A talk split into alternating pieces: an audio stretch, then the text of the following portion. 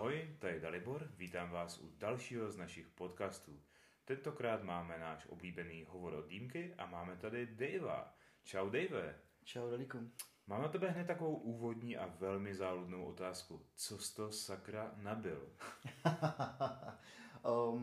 Je tam něco z bunče, je tam něco z vetejočka, je tam nějaký tenč a možná ještě něco a to se nepamatuju. Každopádně je to taková jako skoro dezertovka s tropickými podtóny. Skoro dezertovka. Takže taková jako pouliční směska z dýmkaření neboli table mix. Ne, to ne. Já jsem zatím snažil právě elaborovat. Jo, základ tam je tenč, to je tropikál, nějaký, ne, papaya sorbet. K tomu jsem dal bonče rum a k tomu je VTOčko, ne, kecám, není tam rum, tam je čokoláda. Je to čokoláda, jo? To je ta dezertovka, co tam cítím, tak jo. Pozadí, jo. Tam je, takže bonče čokoláda, VTOčko, myslím si, že guava. A ještě něco jsem tam dal a to jsem zapomněl co. Takže ty jsi nám takový jako dortík upekl. Jo, takový sladoučky, exotický. OK, takže stejná dýmka jako ty. Sladká a složená ze všeho možná. Já rozhodně nejsem sladký. Ale o tom mohli povídat jiní. Myslím, že některé konverzace a tak dále, co vedeme třeba na fóru a tak... Bychom mohli dneska odložit.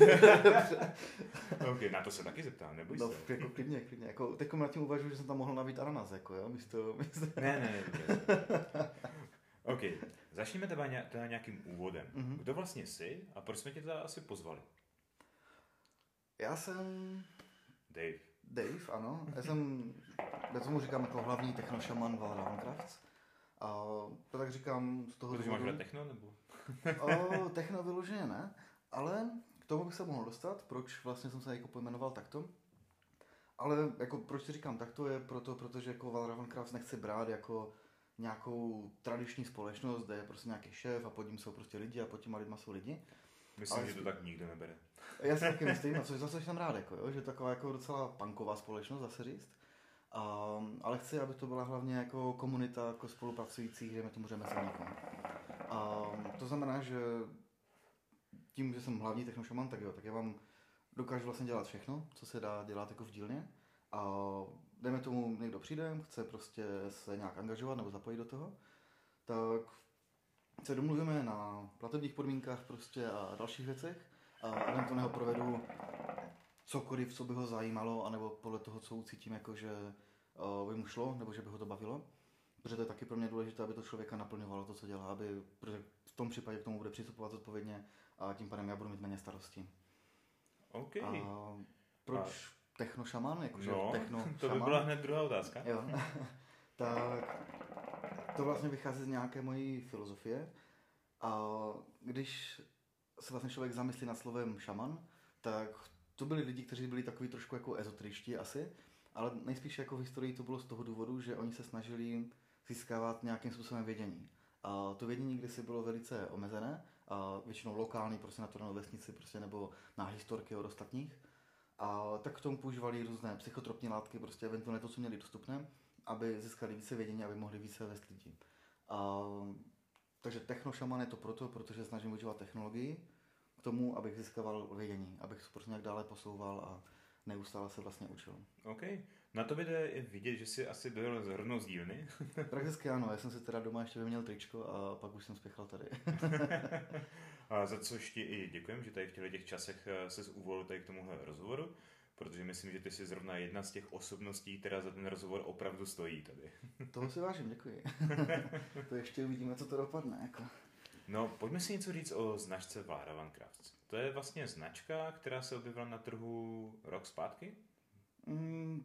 Skoro dva. Nebo ty původní jako počátky jsou jako prakticky 2 roky. A to byla relativní halus vlastně. Takže já jsem v té době ještě pracoval v Undergroundu ve Frýdku. Jo, dělal jsem tam dýmkaře. Tak jsem různě, bylo to asi rok, co jsem tam asi pracoval, a tak jsem právě čerpal znalosti, vědomosti, zkušenosti ohledně dýmek, prostě to, co lidi baví, jak to vlastně, byl to nový svět. Pro mě to byl takový jakože nějaký dýmkarský převrat, já vlastně jako kouřím dýmky už 17 let A jo, pěkně. Jo, jsem starého vado už. A no, jo, tak ale pochopitelně jako všichni, jo, začínali jsme na alobalu, začínali jsme s rzeuckama, pak jsem přišel na to, že jste něco jako Tom Kokoča, jo, anebo Kokobriko, a začali jsme teda používat kokosové uhlíky, pak vlastně díky borcům s to bylo pod kopcem na Hůrce nebo na Větrném kopci, nebo tak čelovna. A čelovna na Větrném kopci, taková jo, legenda ostravská. 18 let mi myslím se lovili, nebo 19 bylo to. Jo. A jako já jsem tam reálně, jsem tam byl asi dvakrát, ale já jsem se znal s lidmi, kteří tam pracovali. A jeden ten člověk mě naučil techniku nabíjení, kterou jsem se vlastně až nedávno dozvěděl, že vlastně je kazaňský granát. Jo, takže, ale já jsem hned okamžitě jsem přešel na kazaňský granát. A tak jsem tak kořil prostě naklu a faker, prostě džefa, úplně okay. Všechno. A ono jako, bylo to fajn, bylo to silnější, ano, ale bylo to hlavně konzistentnější, že člověk nemusel neustále prostě hrabat do uhlíku a všechno a mohl to prostě fakt jako počilovat. Takže to byly takové ty tvoje začátky, to znamená jakoby čajovna na Větrném kopci, nebo jsi začal někde jinde? Jako ne, jsem začal jsem tak, že mi vlastně Dýmku mi poprvé ukázal jeden modrý muž, a bohužel ne ty, ty jsi mi ukazoval jiné věci. To musíme vystřídat. Ale to je takový ten jako typ moudrého muže, u kterého jako ta moudrost musí najít. Protože mi v té době bylo 12 let. Počkej, co je? No, a my jsme byli u něho na chatě a tam jsme chlastali. Okay, 12, tak to je pohoda. A borec tam nabil prostě tu naklu s rychlozápalným uhlíkem a původně jsme to kořili skupinka asi 35 lidí, jo, jako jednu dýmku, že každý se to dvakrát potáhnul a postoje jako a posílal to dál. A každou s tou nabitou dýmkou, protože to byl jediný tabak, který on měl, to byl jakože kokos od nakly, tak se to kolečko tam řídlo a jsem zůstal sám. A já jsem ten večer, a to bylo poprvé v životě, kdy jsem měl dýmku, tak jsem těch dýmek vykouřil asi 7. Okay. A jako tak mi to zachutnalo. A potom se mi stalo tak špatně, že jsem vylezl jsem prostě ven a to je někde v Krásné ta chata, jo, takže pod širé nebesa, které se celé točily, a tak jsem pochopil prostě slova Galilea a přece se točí. A tak se jako do nějaké míry začal můj svět točit kolem dýmek. Takže jako doslova. Zásadně ano, no. Takže tohle je ten úplný začátek, no. No jak jsi procházel dál? Já, když se na chvíličku odprostíme od Valravn Crafts, k kterému se potom dostaneme, jak se vlastně jakoby Dave vyvíjel v dýmkaření? Dá se říct, že nevyvíjel většinu těch jako 17 let. A to bylo tak, že prostě potom jednou moje mamka jela do Egypta a přivezla dýmku z Egypta. A to nebyla taková ta plechová dýmka, to byl odlitek, bylo to těžké jako prase. Rezavé jako prase, prostě papíro, známe to všichni. Takže jako moje máma si myslí do dneška, že vlastně ona mě jako přivedla k dýmkaření, ale ona mi spíš jako otevřela dveře. A já jsem si potom tu dýmku jako přivlastnil, že už nejtabak, já už jsem to tam jako valil, teď moje mlíkové váze a všechno.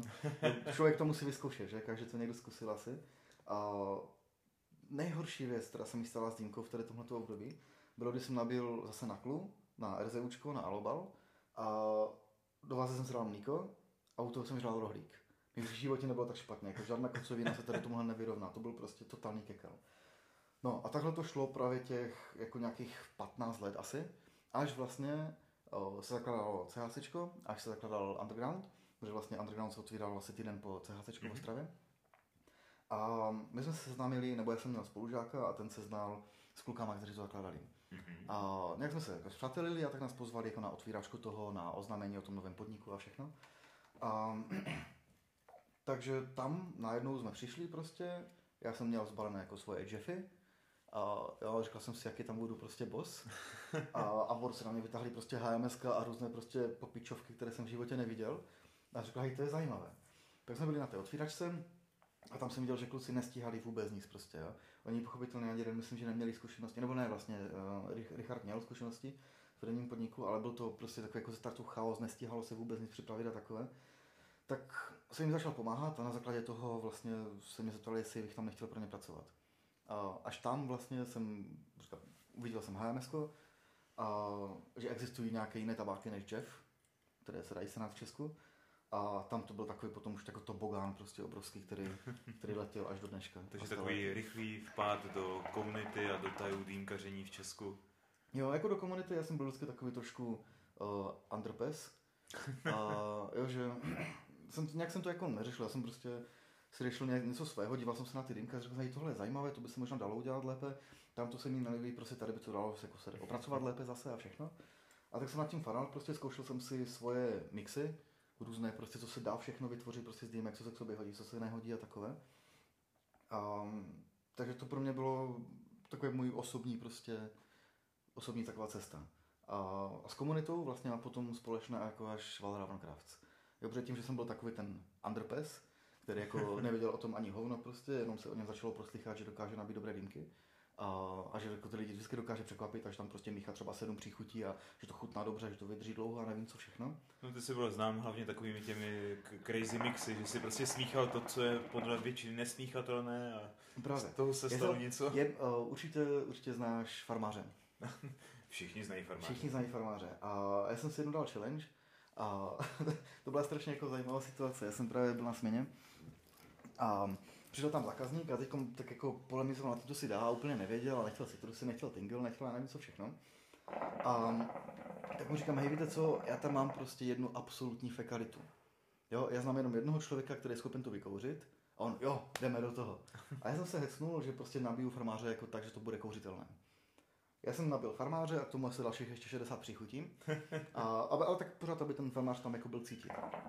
A po cestě, než jsem odcházel, tak jsem to pochopitelně dal zkusit jako obsluze a tak u někoho, hej, to je jako docela dobré, tyjo, to mě jako překvapilo, že tam na to, že tam je farmář.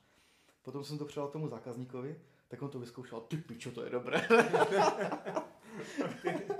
No takže tolik jako k tomu. No ale tvoje cesta potom jakoby v tom profesním týmkaření nezačala s Valravn Crafts, ale ty ses k tomu vlastně tak nějak jako probojoval, protože si měl ještě jednu značku, tu stále máš, pokud aspoň ta vím. Jo, a ty si vlastně jakoby z toho sformoval ten Valravn Crafts. Jak to bylo? To bylo tak, že vlastně 10 roků zpátky skoro, tak jsem začal vyrábět nožem. A nejře to byly prostě takové ošklivé prostě výrobky z pilníku a všechno. A postupem času se to pochopitelně dostalo na nějakou lepší úroveň, až jsem to vlastně začal dělat full time, založili jsme na to firmu a hlavně jsme prodávali prostě kousky, které nevím, třeba stojí 25 000 a více. Nejdražší nůž, který jsme prodali, byl za 120 000. No. Tak, který byl mimochodem pro katarského šejka. Konkrétně to byl jakože ministr obrany a katarský princ, takže... OK, takže ten nůž možná byl i použit někdy. To možná, jako, a to byl jako neskutečně včilý typ, jak my se s ním sešli jako ve Francii, mu to jako jeli předat a to bylo taky docela zajímavé, že já jsem vůbec nevěděl, kde to je, já jsem si představoval jakože borce v habitu, že prostě ten bílý, prostě jako ta čelenka kolem toho. Takový ten pás výbušný na bak. No třeba, jo, 4 velbloudí prostě a takové jakože pár nějakých konkubín. Ale ve skutečnosti ne, on si jako pronajal, jako já bych řekl tak půlku prostě hotelu v Cannes ve Francii, tam, kde se dělá ten jakože filmový festival, přímo naproti tomu červenému koberci. Aby si dojel pro nůž. Ne, on tam tak chilloval přes léto prostě, jo, tak jsme se domluvili, že tam jakože mu to dovezem. A tak jsme tam jeli, hledali jsme to a neviděli jsme co. Když jsme jako viděli dva prostě obrovské negry u chodu, tak jsme si řekli, hej, to vypadá možná podezřele. Vešli jsme dovnitř a teď my jsme měli igelitku, protože jsme tam přijeli fakt jako Češi s igelitkou, jo, nože prostě Ledvinka, skoro, jako v zásadě ano, jo, a skoro prostě, nože za půl mega, prostě v igelitce prostě věci jdeme a říká, to je ti nejře nás proskoumat, tak jako už se nedostaneme nikdy pryč, jo, a tam bylo 6 těch nejnovějších Rolls Royceů prostě vedle sebe s katarskýma značkami, jsem říkal, hej, to bude asi to správné místo, kde jsme, mimochodem jsem se potom dozvěděl, že on vlastně, ne, že on ty auta, on si jako nevozí, on si je prostě koupí tam, kde jezdí na dovolenou, ať tam na něho čekají prostě, jo? Protože on má rád pochopitelně svůj komfort. Ale typek přišel na mé šortkách, protože jsme tak jako trošku pokecali a tak no, takže jsme se dostali jako nějak k tomu. A tím pádem za těch 10 let prostě jsem byl schopen, sehnali nějaké stroje prostě, jo? Měli jsme nějaké už i technologické zázemí, abychom věděli, jak se prostě věci vyrábí, jako co všechno, blablabla, nějaké kontakty. A, takže jako přechod k těm dýmkám, než by byl jednoduchý, protože jako nožířina je strašně specifické řemeslo, ale bylo to rozhodně snazší než pro člověka, který by to začal dělat jen tak jako for fun. Měl si takové technické zázemí a mohl si ho promítnout do toho druhého koníčku, což je dýmkaření. Protože já si pamatuju tvé začátky, když si právě začala koketovat tady s touhletou myšlenkou a to bylo prostě, dívej se, já prostě dělám nože, dělám je dobře, i tobě jsem udělal prostě 2 nože, jo, mimochodem jako super práce, furt jsem natěšený na ten 3. To chviličku potrvá. Ale každopádně prostě zázemí si měl, zkušenosti taky a ty si vlastně řekl, OK, tak to řemeslo je podobné, můžu tam využít stejné technologie, stejně speciální materiály, protože tvoje myšlenka tehdy byla, já přinesu do dýmkaření něco, co tam jakoby není. Takové prostě jakoby zajímavější materiály, zajímavější postupy, co se týče výroby, zpracování a spol. A to je vlastně i to, čím ten Valravn Crafts je takový speciální. Je tak. Aspoň tak jako z mého amaterského hlediska to vypadá. To ano. A ono jako už nějak, kdybych nechtěl, tak to tam jako stejně promítne. Takže jo, třeba jako právě to zázemí materiálu jako byla mojí obrovskou výhodou. Jo, že já jsem měl přehled prostě o tom, co, kde, jak prostě. Jo, spoustu materiálů objednávám prostě z Ameriky, jako z Finska, z různých prostě svět, jako ne světů, ale z různých zemí. A jenom protože vím, že existují. Jo, protože jsem se v tom jako nějak pohyboval a pochopitelně vím, jak se ty materiály můžou zpracovat, jak se můžou jakože chovat případně jako třeba ve vlhkosti nebo v jiných jako podmínkách. Jo, takže jako tohle byl jako největší asi krok, si myslím. Potom pochopitelně to, že jsem věděl, co s tím mám dělat. Jo, a jak to mám vlastně udělat. Jako, jo, byly tam nějaké prostě kaviace, že se zachovalo trošku jinak, než jsem čekal, ale přece jen. Jaké byly ty začátky v tom dýmkaření? Jak jsi vlastně, jakoby, co třeba takový první produkt, který jsi vůbec udělal? Úplně první produkt, který jsem dělal, tak byla dýmka. Ne, jo, úplně... já myslím, že to bylo až potom. Ne, právě, že to je zajímavé na tom, že úplně první produkt, který jsme udělali, tak byla dýmka. Bylo to těžké prostě jak 40 kovadlin, ale to bylo... Ani to nefungovalo dobře, prostě. A úplně to ani nevypadalo dobře. Jo, a jsem se snažil nadizajnovat dýmku jako tak, aby byla pro nás snadno vyrobitelná v dílně, jo, s tím, co máme, aby to mohlo být vyráběné ručně, abychom tam mohli mít hromadu možností, jak to dále rozvíjet. A jaký byl tvůj záměr s tou první dýmkou? Bylo to jakoby jenom o testování pro tebe samotné, už jsi chtěl udělat něco pro sebe, nebo už jsi jako koketoval s tou myšlenkou té výroby pro někoho? To už bylo právě jak kdyby pro někoho. Ono věc je tak, že když si řemesluješ, snažíš se z toho jako vyrobit nějaké jako živobytí a občas jako nějaké rohlíky, tak ten vývoj bere neskutečně času. To znamená, že jsem se nemohl dovolit jenom tak, jako si vyzkoušet udělat dýmku a třeba udělat si první várku prostě a pak se snažit to prodat, protože by to pro mě byla třeba jako rok v prdeli prostě a pochopitelně i hromada jako financí. Ale tady tohleto jsem udělal z toho důvodu, že právě jeden známý měl otvírat dýmkárnu v Dolních Vítkovicích. A já jsem říkal, hej, to by bylo super, kdyby tam mohl mít něco jako typického, jako jo, dýmky z Ostravy za prvé, které vypadají prostě ostravsky, takový industriální styl, co tam hodí, ať tam není prostě, nevím, Sahara smoke prostě mezi stroji. Tak jsem udělal takovou dýmku, která vypadala trošku jako ostravská radnice. Cože? Jo, jako právě... Zelená? Zelená ne, ona byla jakože z nerezy hlavně, ale... a z hliníku. A vůbec to nevypadalo dobře. Jo, ale každopádně o to jsme se odrazili, nějak jsme to jako předělali, udělali jsme druhý prototyp, který byl trošičku jako použitelnější. A to byl vlastně ten úplně první jakože start. A to jsem vlastně tobě ještě ukazoval, jsem šel do CHCčka, jako ti to nějak jako představit. Jo, tam odfuk byl na píču, prostě říkám, vypadalo to prostě jak cihla, jako doslova. No, nakonec jako ta dýmka tam nevyšla, takže na to jsme nějak jako dál neelaborovali. Ale jako můj cíl, pokud jsem chtěl něco vyrábět jako pro dýmkařskou komunitu, tak bylo vždycky vyrábět dýmky. A jenomže tam byl problém v tom, že jak vyřešit teď prodej. Je to neskutečně jako dramaticky se měnící a vyvíjící se prostředí, kde pořád někdo přináší něco nového a takové. A jak vlastně zajímat, když já prostě mám omezené zkušenosti s tím. Takže jsem si řekl, nejjednodušší jako způsob bude, když to budou nějaké jako drobné věci. A viděl jsem nějaké náustky, prostě tam jako dřevěné, tam jako nějaké z plastu, tam jako nějaké nerezové. Já jsem říkal, tak to je pro mě jako sranda. To je prostě, to si udělám for fun, jako během toho, co mi budou běžet nějaké technologické procesy v dílně. Tak si prostě udělám jako třeba pár náustků a zkusím to nabídnout lidem. A chtěl jsem to udělat právě jako s tím odkazem, právě na to, co jsem dělal, jako na nožířství. A já jsem právě v nožeřině jsem jako hodně inspirovaný japonským. Tak jsem začal dělat nausky, které byly třeba různě opalované, prostě zpracovávané podobně, jak se zpracovává dřevo třeba v Japonsku. A udělal jsem nějakých 5 kusů. Mm-hmm. Jo, jenom for fun, prostě zrovna v tu chvíli jako Jitka, manželka, otvírala vlastně CHCčko šíška. A tam jsme vlastně byli domluveni, že ještě předtím, než jsem ten nausky mimochodem vyrobil, tak jsem pro Jitku jsem vyrobil 15 dýmek do řady bronz. A ze zbylých materiálů, protože ona chtěla i nějak jakože větší náusky třeba na karmy a takové věci, tak jsem udělal tyhle ty malé potvory. A nějak, já jsem ani pořádně, já jsem v životě jako nesoustředil dřevo. Jo, protože u nožířena to není třeba, jak tam se všechno brousí, prostě krájí, cokoliv. Tak jsem to jako zkusil, nějak prostě to vyšlo. 5 náustků jsem hodil na Hukaforum. Během jednoho dne jsem měl asi 30 objednávek a jsem řekl, hej, to je zajímavé. Jo, to prostě tady možná, jako, jo, pochopitelně to bylo jako přírodní všechno, nebylo tam žádné, jako, žádné láky, žádné takové prostě blbosti. A jedna majitelka podniku z Fibonacci baru, Kristýna, tak mi napsala, že by chtěla prostě, já nevím kolik už to bylo, asi 30 kousků nebo kolik, a prostě na prodej do Fibonacciho, tak jsem udělal nějakou cenu, začali jsme to vyrábět a jo, a tahle se to prostě nějak jako rozjelo.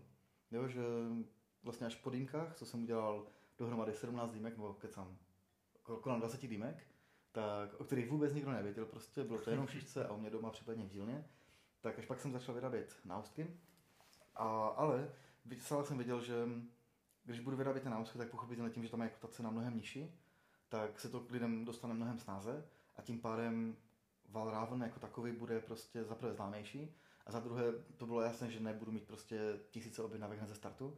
A jsem říkal, tak jako jediný způsob, jak nějak jako začít vlastně, tak je ani ne po známostech, ale po prostě kamarádech. A pochopitelně lidi znají dýmkaře Dejva, prostě vousatého dýmkaře Zandru, kterým dělá dobré dýmky a teď on vyrábí náusky, tak kdo by nechtěl jako náustek od Davea.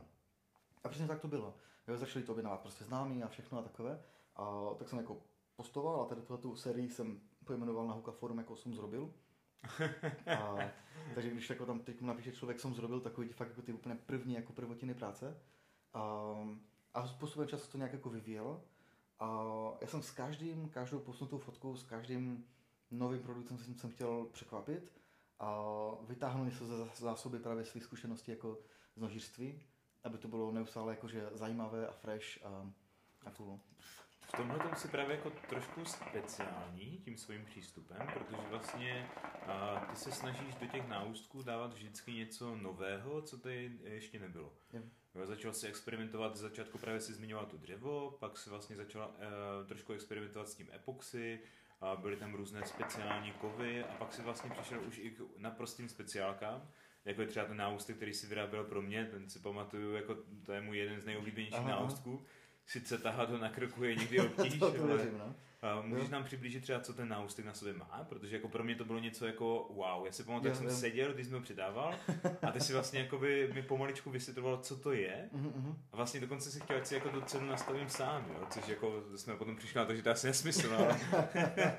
No, ono tam, já jsem chtěl dělat fakt jako něco special, teď jsem viděl tvoje fotky na Hukaforu prostě a všechno a chtěl jsem jako udělat právě něco jako pro tebe, něco jako unikátního, jo, co mimochodem se neudělal žádný jakože podobný náustek k tomu. Jo, no, to těžší, že? Jednak protože je to prostě těžké jako prase a jednak protože to přijde drahé. ale je tam vlastně stabilizovaná mamutí stolička, pak je tam rušněkovaná nerezová damasenská ocel. Kde jsi sehnal mamuta teď, jako v této době? Ono, tak jsou jako různé vykopávky. A ty skameleniny, prostě pokud se fakt jako někde najde jako zub nebo stolička, tak a archeolog jako už ho to nezajímá, protože ty mamuty má docela prozkoumané, tak prostě to třeba někomu dá a pokud to třeba dáme tomu nějak poškozené, tak se to prodá. Takže AliExpress.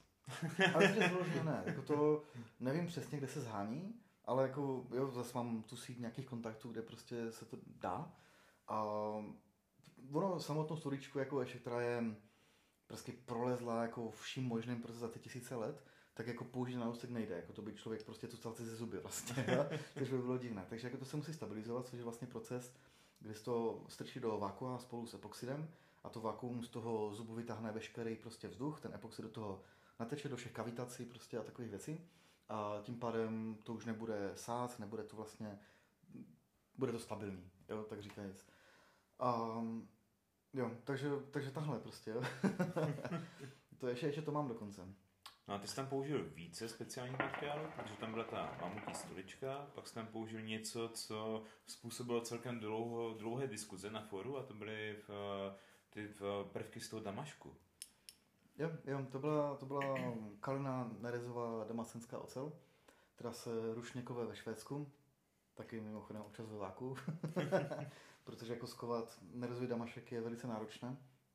A teď jako už ta technologie je více jako známější, takže začalo dělat více lidí, ale pár roků zpátky to byli schopni udělat 2 lidi na světě.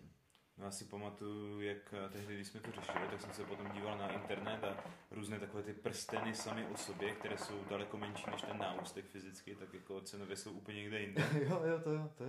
Takže tam je hromada jako ruční práce v tom. Jo. Tak ten matroš sám, jo, to je složené, to je prostě otázka parkonů. To jsou prostě fakt jako jedna nerez, druhá nerez, prostě teda se chová jinak v určitých podmínkách, dejme tomu v kyselině.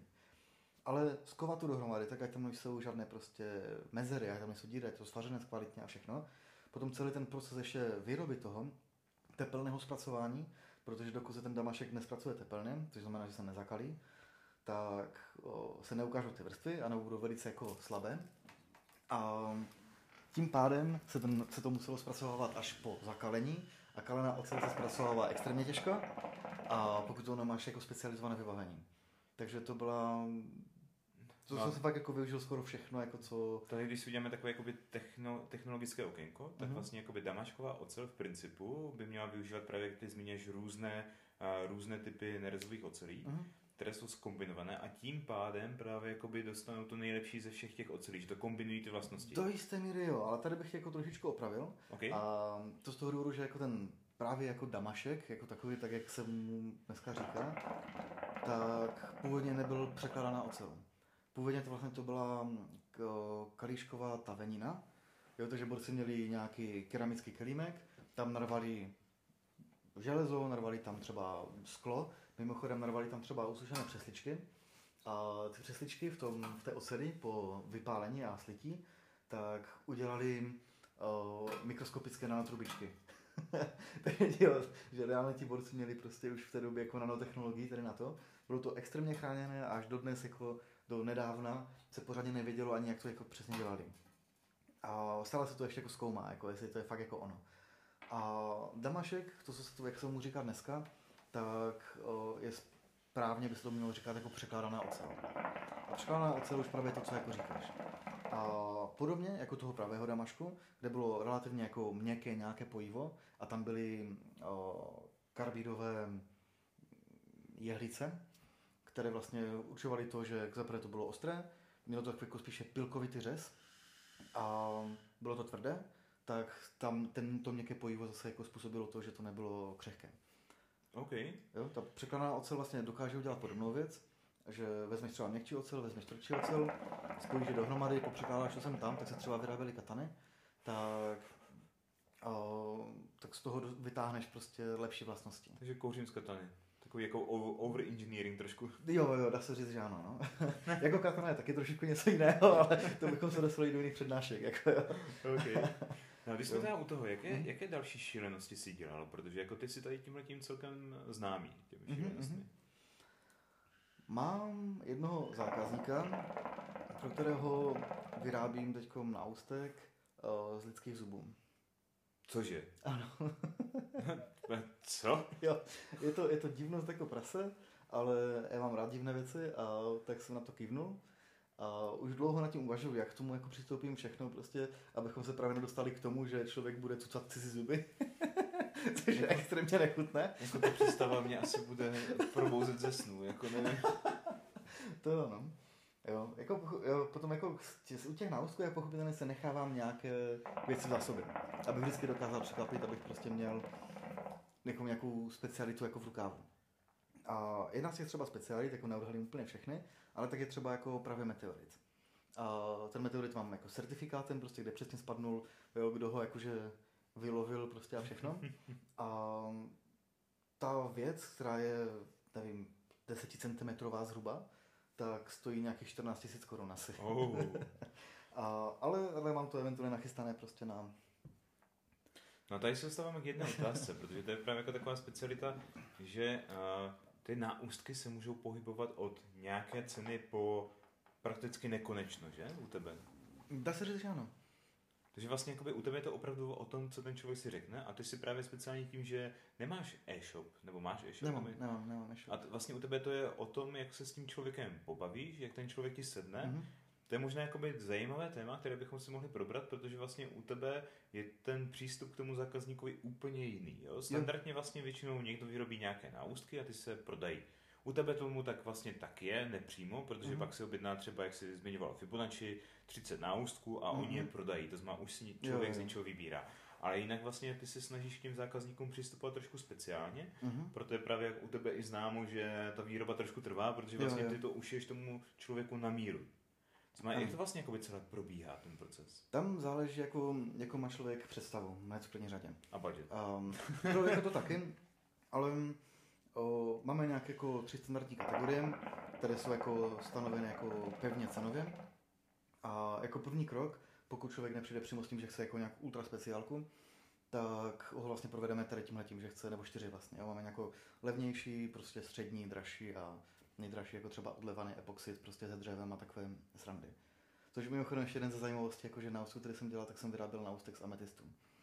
To je co? To je šutr. OK. Nebo jako byla tam část jako z toho ametistu. To bylo, takže trvalo jako mnohem déle, než jsem chtěl. Ale nějak to vyšlo.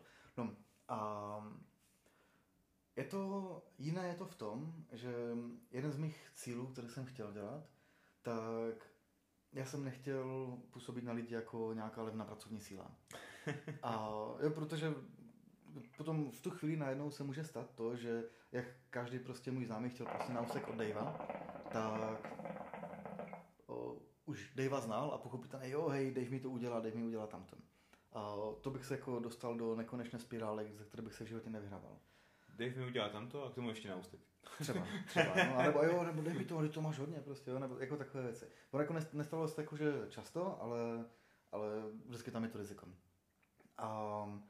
Takže do jisté míry, když si člověk objednává náustek, tak ani pořádně neví, co dostane. Jo, to znamená, že on mi to popisuje velice jednoduchým jakože pojmy. Takže on dostane třeba, hej, chtěl bych třeba tmavý náustek. Jo, takže se mu pošlou třeba fotky aktuálního skladu, co máme ze dřeva, prostě za epoxidy, anebo případně se bych chtěl něco úplně ultraspecial. Takže těch jako materiálů. Jo. Mm-hmm. A dejme tomu, že hej, tak se mi líbí třeba tady tenhle ten jako materiál. Dalo by se tam třeba zkombinovat něco jako s modrou, protože mám rád modrou. Říkám, jo, tak tady máme třeba výběr modrých, tak si vyber modrou, anebo to můžeme dělat nějakou na zakázku. A nakonec, jak se domluvíme na materiálech, tak si řekne o tvar a ten tvar je většinou takový, že prostě buď referuje nějakou předchozí práci, a nebo řekne, hej, něco jako jednoduššího, třeba to má být uší u pusy, nebo to má být prostě dramatičtější, nebo něco prostě v tady tomhletom stylu, jo, třeba ať to vypadá jako Joker, ať to vypadá jako něco takového. A vlastně ten člověk uvidí ten náustek ve chvíli, když ho dostane až. Takže tam pořád takový ten wow efekt toho překvapení. Ja. A ono je to rizikové a pochopitelně stalo se, jako, že třeba se někomu nelíbil, ale tu chvíli zase tam je důležitý přístup toho, že prostě pokud se nelíbí, tak buď toho pošli zpátky a dostaneš prostě nový a nějak se domluvíme prostě jinak, protože jsme si nerozuměli vlastně v tom. A nebo prostě se domluvíme třeba na nějaké jakože slevě nebo tak něco. Takže ty si tam vlastně jakoby oproti standardnímu přístupu těch výrobců, tak si tam necháváš dost velký prostor pro svoje tvůrčí myšlení, když tak zmíním, jakože prostě opravdu do toho chceš dávat vždycky kus sebe a chceš si to dělat podle sebe. Jo, takže a ono, jo, jako říkám, často teď se děláme náustky takové, že je tam jak kdyby standardizovaný tvar, který prostě dělám. A pokud podle objednávky neucítím něco jako jiného, že by ten člověk chtěl jako něco jinak. A spousta lidí pochopitelně jako radši jako ví, do čeho jde, než že by se jako nechávalo překvapit. Někteří prostě to, víš co, hej, udělej mi něco, jde mi jenom o to, ať tam je prostě třeba růžové dřevo. A tak mu prostě udělám něco s růžovým dřevem a teďkom už jako primárně nekomunikuju já teda, se zákazníky teďkom komunikuje Micky, ale když jsem komunikoval s nima, tak jsem se snažil podle té konverzace vysvětlit, jako, jaký to je člověk, co se mu asi může líbit prostě a takové. No, ty těm pozicím říkáš nekři, že? Ne. Každý vlastně, jak já jsem technošaman, tak každý má jako svoji vlastní nějakou jako přezdívku. Takže Micky je třeba Cyber Maiden, protože ona je taková jakože první linie obrany před zákazníky, což jako trošku... Barčák? Co? ne, ale ne, tak prostě, protože on tak jako někdy se stane, že přijde třeba jako 10-20 jakože lidí denně. A teď, jak kdybych chtěl řešit všechno jako s nima, tak to se prostě nedá. Jo, potom Saša, ta třeba jako připravuje ty dřeva, prostě nějak jako to kombinuje všechno. Ta je zase jako Ksenovič. Jo, takže každý máme nějaké takovou jako svoji pozici, která není jako ani vyšší, ani nižší než ostatní. A pak se najít další kroky jako se všema jako členy Valravn Crafts jako diskutuju, komunikuju, chci od nich jako jejich prostě nějaký jako náhled na to a tak. No a pak je možnost, že přijde člověk, který chce, hej, většinou od nich přijdu s nějakou představou. Jo, že třeba chtěl bych náustek ze zubů. Ten říkám, hej, OK, popřemýšlím, jak se to dá udělat. Jo, nebo chtěl bych náustek prostě, který bude mít v sobě ametist. Jo, tak popřemýšlím, jak by se to dalo udělat. Pokud budeme tady tyhle jako zakázkové věci, tak jsou zpravidla mnohem dražší a trvají taky mnohem déle, ale dá se to udělat. Takže vlastně cokoliv. Prostě ty jsi otevřený prakticky úplně všem. Jo. A když jsme u toho, jak vlastně jakoby třeba vzpomínáš na nějakou šílenou zakázku? Z náustků. Jo? Jsme stále u těch náustků ještě? Většinou počáteční nadšení rychle nahradí, jakože do prdele, co to zase dělám. Do čeho jsem zase dostal, proč se na to kývnul, nebo proč jsem si neřekl víc. A potom nějakou dobu nad tím musím přemítat, abych jakože to všechno jako domyslel, protože ono nechci dělat tady tyhle speciální kousky jako na 10x, a jo, že mi tam vypadne 10 zmetků z toho. Takže musím to promyslet, jak to bude všechno. Až se do toho pustím a vyjde to na poprvé, tak jsem šťastný. A pokud to nevyjde na poprvé, tak si dám třeba týden pauzu a zkouším na to znova. No, když jsme tady u toho, jak vlastně dlouho trvá tak průměrně výroba? Náustku? No. Záleží jakého. Jo, máme situace, kdy se ten náustek podařil vyrobit třeba za hodinu. A jo, zákazník prostě objednal a za hodinu píšem prostě, že máme to hotové, prostě pošli adresu. A to jsou extrémní výjimky, to je prostě jako když zrovna on natrefí na nějakou mezeru třeba ve výrobě, anebo že zrovna třeba máme přímo ten materiál, nebo že to nachystáme nějakým způsobem, nebo tak. Ale většinou si dáváme nějak jakož 2 týdny až měsíc na výrobu. Nebo těch jako běžnějších věcí.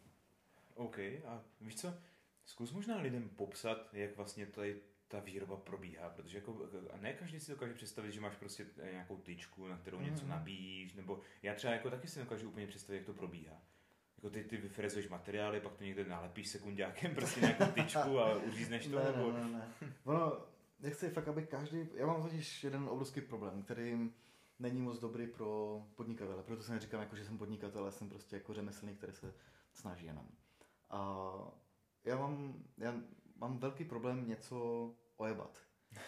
Jo, že použít něco, o čem nejsem přesvědčen, že je to nejlepší. Takže jo, začíná to, první krok je asi právě ta tyčka. Jo, ta nerezová prostě trubka, která je relativně jako obyčejná. Ale tím, že jako nerez funguje dobře, tak tam není třeba jako hledat nic dalšího. Jo, možná upgrade oproti tomu byl titan, ale zase na ústku by se pohybovali třeba 3x dráž. Jo, takže začneme jako nerezovou tyčkou. Ta tyčka se zkrátí a pak vybíráme materiál. Dejme tomu, že to je dřevo a dejme tomu, že to dřevo máme prostě nějaké fošně.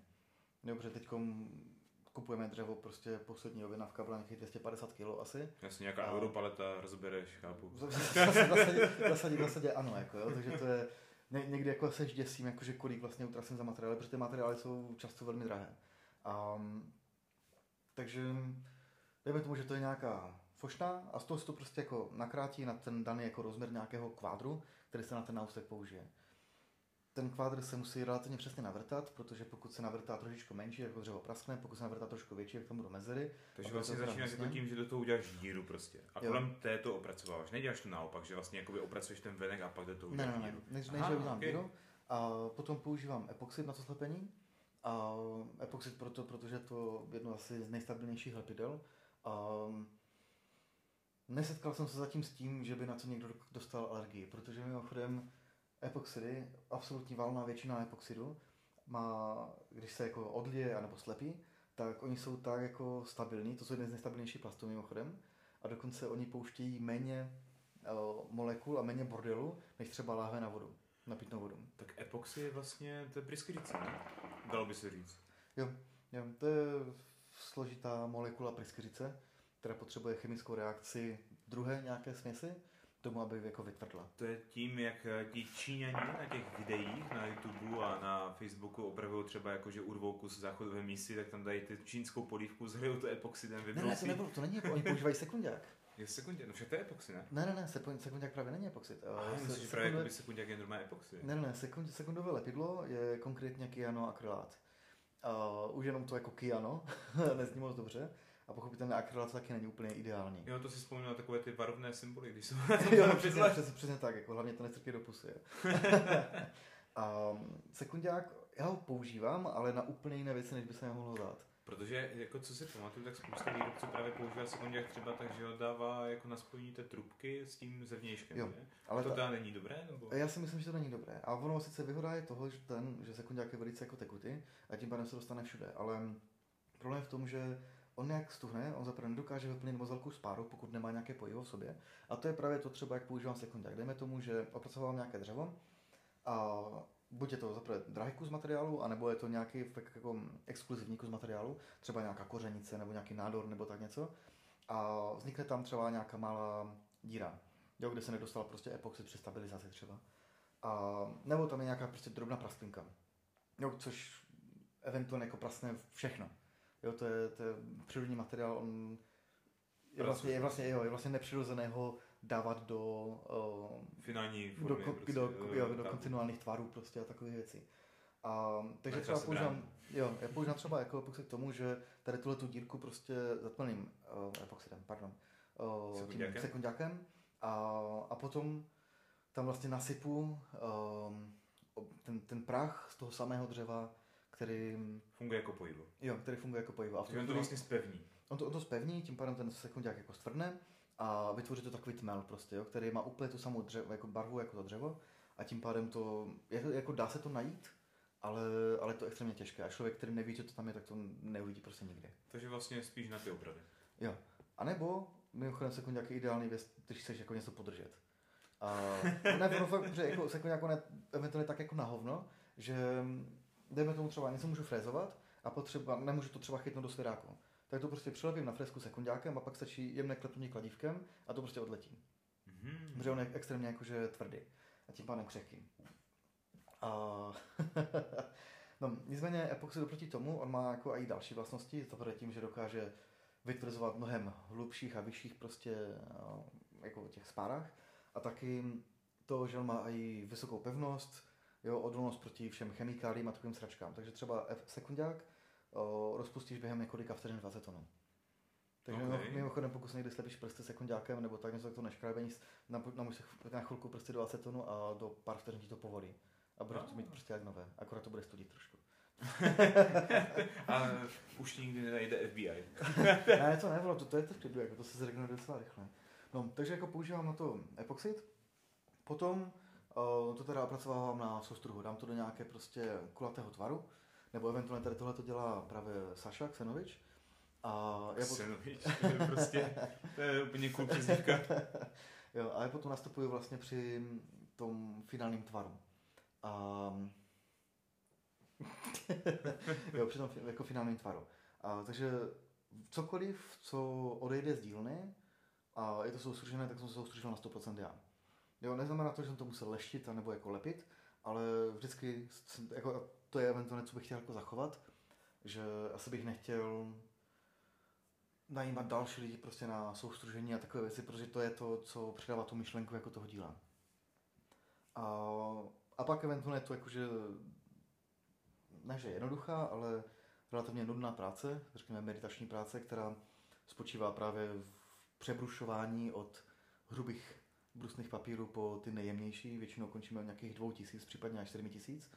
A pak tam nastupuje olejování, voskování, šelakování a další úpravy toho povrchu. OK.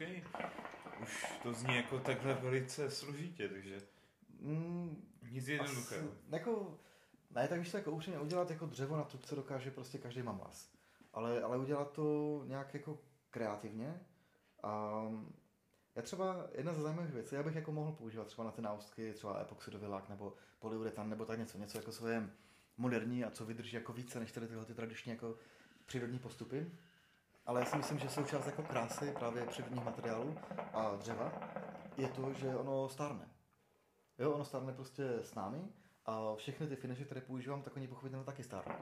Jo, takže třeba u mojich náustků se eventuálně po nějaké době, když to budeš používat, tak třeba se zmatní prostě ta část, kterou si vkládáš do úst.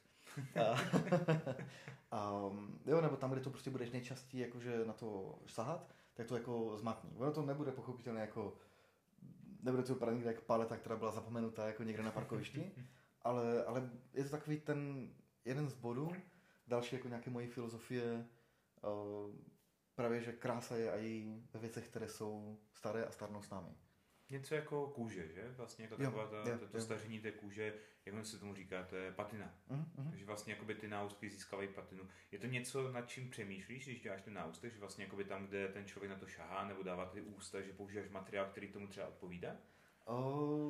Snažím se tak teda. Jako ne vždycky to je možné, ale snažím se uvažovat tahle. Jako jeden právě z dalších jako principů, kterými se snažím dělat, tak je to, že já nejsem nějak moc ovlivněn, ani mě jako nefascinuje, jakože takové ty návalové modní proudy, že prostě zrovna teďko mi cool něco takového, tak než bych se do toho hned vrhnul prostě a začal to vyrábět taky, abych prostě si líznul nějakou smetánku.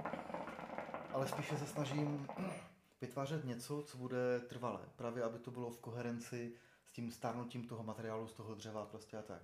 Takže tvoje náustky mají jako punc takové té doživotnosti? Jako pochopitelně ano, ale oni budou za rok budou vypadat jinak, než když jsou nové a za 10 let budou vypadat jinak, než za rok. No, můj zub vypadá jako furt stejně. Sorry, ten náustek, který jsem mi dal, tak jako vypadá naprosto jako v první den. To ano, to zrovna jo, protože je to skamenělina a za druhé, protože je to stabilizované. A to je jako právě takové trošku, co se jako překrývá, že no jo, dá se to udělat tak, a to prostě vypadá co nejdíl prakticky úplně stejně. A v tu chvíli třeba nastupují třeba právě epoxidy nebo různé akryláty, které používám a podobné věci. Dobrá. Mám na tebe ještě jednu otázku. Mm-hmm. Jak je to vlastně u toho spojování těch materiálů? Protože ty si teď vysvětloval to, že pracuješ s tím jedním materiálem, ale třeba teď, jak vidím ten tvůj náostek, který tady máš, tak je spojený ze 3 různých materiálů. Mm-hmm. Jak to vlastně, jako tam používáš ten sekundák, co jsi zmiňoval? Ne, to ne. Tam používám taky epoxid a ty materiály i na sebe se lepí taky jako epoxidem zase. Jo, aby tam bylo prostě co největší pevnost toho, aby se nestávalo třeba to, že po čase, až ten materiál právě bude pracovat, takže to třeba z toho sleze té trubky. Což se mi stalo zatím, myslím si, že u jednoho náustku nebo u 2 se mi to stalo. Což je jako celkem klobouk dolů, protože ty si vyrobil jako neúplně málo, že?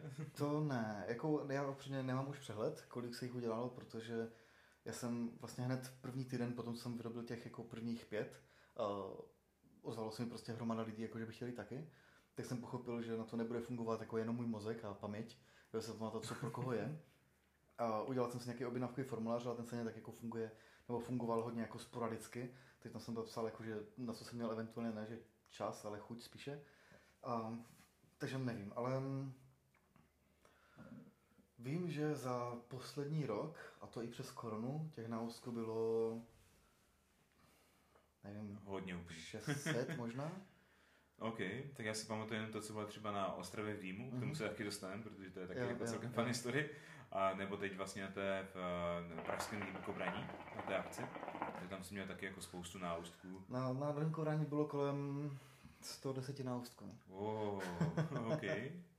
Jo, takže tak, no. No pojďme teda dokončit ještě ten finish, to znamená, ty vlastně jakoby nalepíš ty 3 materiály, třeba to můžeš dělat jako několika způsoby. Buď se jako nalepíš přímo jako ty kostky, ještě neopracované nějak jako na sebe, a pak je provrtáš na jedno a pak to funguje jako jeden materiál. A nebo si navrtáš každý jako zvlášť a postupně to nasazuješ vlastně jako korálky na tu trubku a mezi tím to lepíš právě tím epoxidem. A nebo jako vylibovaným jiným lepidlem, kterým bys to chtěl slepit, jako to je fuk, já používám epoxid. OK, takže vlastně pak je nějaký takový ten finish, že ty to vlastně asi celé ještě zaleštíš, tak aby tam nebyly přechody, že mezi těmi materiály. Jo, určitě, jako to musí být. Používáš nějaký finální lak, nebo? Právě že lák úplně ne, ono tomu se říká šelak, což je pryskeřice... To není lák, to je šelak. Ne, to je pryskeřice afrického kůrovce, který tím chrání své larvy proti povětrnostním vlivům. OK. Ne, dobře, jako zjednodušeně prostě to brouk, který seré pryskeřici. No to zní jako super, to je přesně věc, kterou chci mít na svém náustku, který budu strkat do huby. Jako. Jo, ono jako eventuálně to vypadá jako nasekané bombary. Fakt to, to jsou jako... Stále lepší. Takové jako šupinky, které jsou relativně tvrdé a které jsou rozpočitelné v lihu. A já se právě dělám vlastní směsky, oni se dají koupit prostě, ale to je nějak jako ne to. Takže si dělám vlastní, prostě tak, jak to funguje jako pro to, co potřebujeme. A vědět, že tohle se historicky používalo právě třeba k opravám nábytku. A říká se tomu francouzský finish. A to se dělalo tak, že pomocí takové speciální houbičky se nanášel třeba 20 vrstev tady tohohle šelaku. A v tu chvíli tam... jako vybíral ty exkrementy toho, jako té larvy a pak se to nanášelo do houbičky. Jako v zásadě ano. Jo? Jako ne všechny historické jako postupy jsou jako okudýbivé zrovna, jo? Třeba mimochodem jako patinování nějakých jako tradičních třeba mosazných hlavic nebo ne, tak probíhalo pomocí třeba močí, jo, mimochodem. Super, teď si představím tu kliku. Kliky zrovna jako to bude patinovat i samo o sobě, ale jo, ale třeba právě u katan. Jo, eventuálně borci jako zebrali třeba zaštitu na katanu, která byla třeba z mědí nebo z něčeho takového.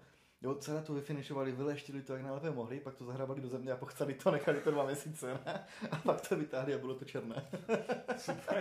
Super, tak to udělám se s novým migem traty tady. To jako můžeš, no? Ne, pojď. Já bych to někdy i rád použil ještě.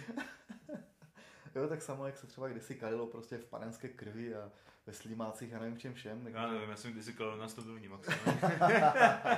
To si myslím, že my všichni v Ostravě. Jo, takže, no ale je to látka, která se třeba používá mimochodem i třeba v nechtárenském průmyslu. Okay. Jo, že třeba kosmetičky, nebo nevím, jak se jim říká, tak to používají třeba na takové finální zalažení třeba nechtů. Jo, a je to látka, která je pro člověka jak kdyby přirozená prostě, ona nereaguje jako prakticky s ničím, jenom se rozpouští jako v tom lihu. A dokonce to myslím, že to se i předává do nějakých možná jako kosmetických připravků, jako napřed třeba takové. Jo, takže je to zdravotně nezávadné. Dobrá.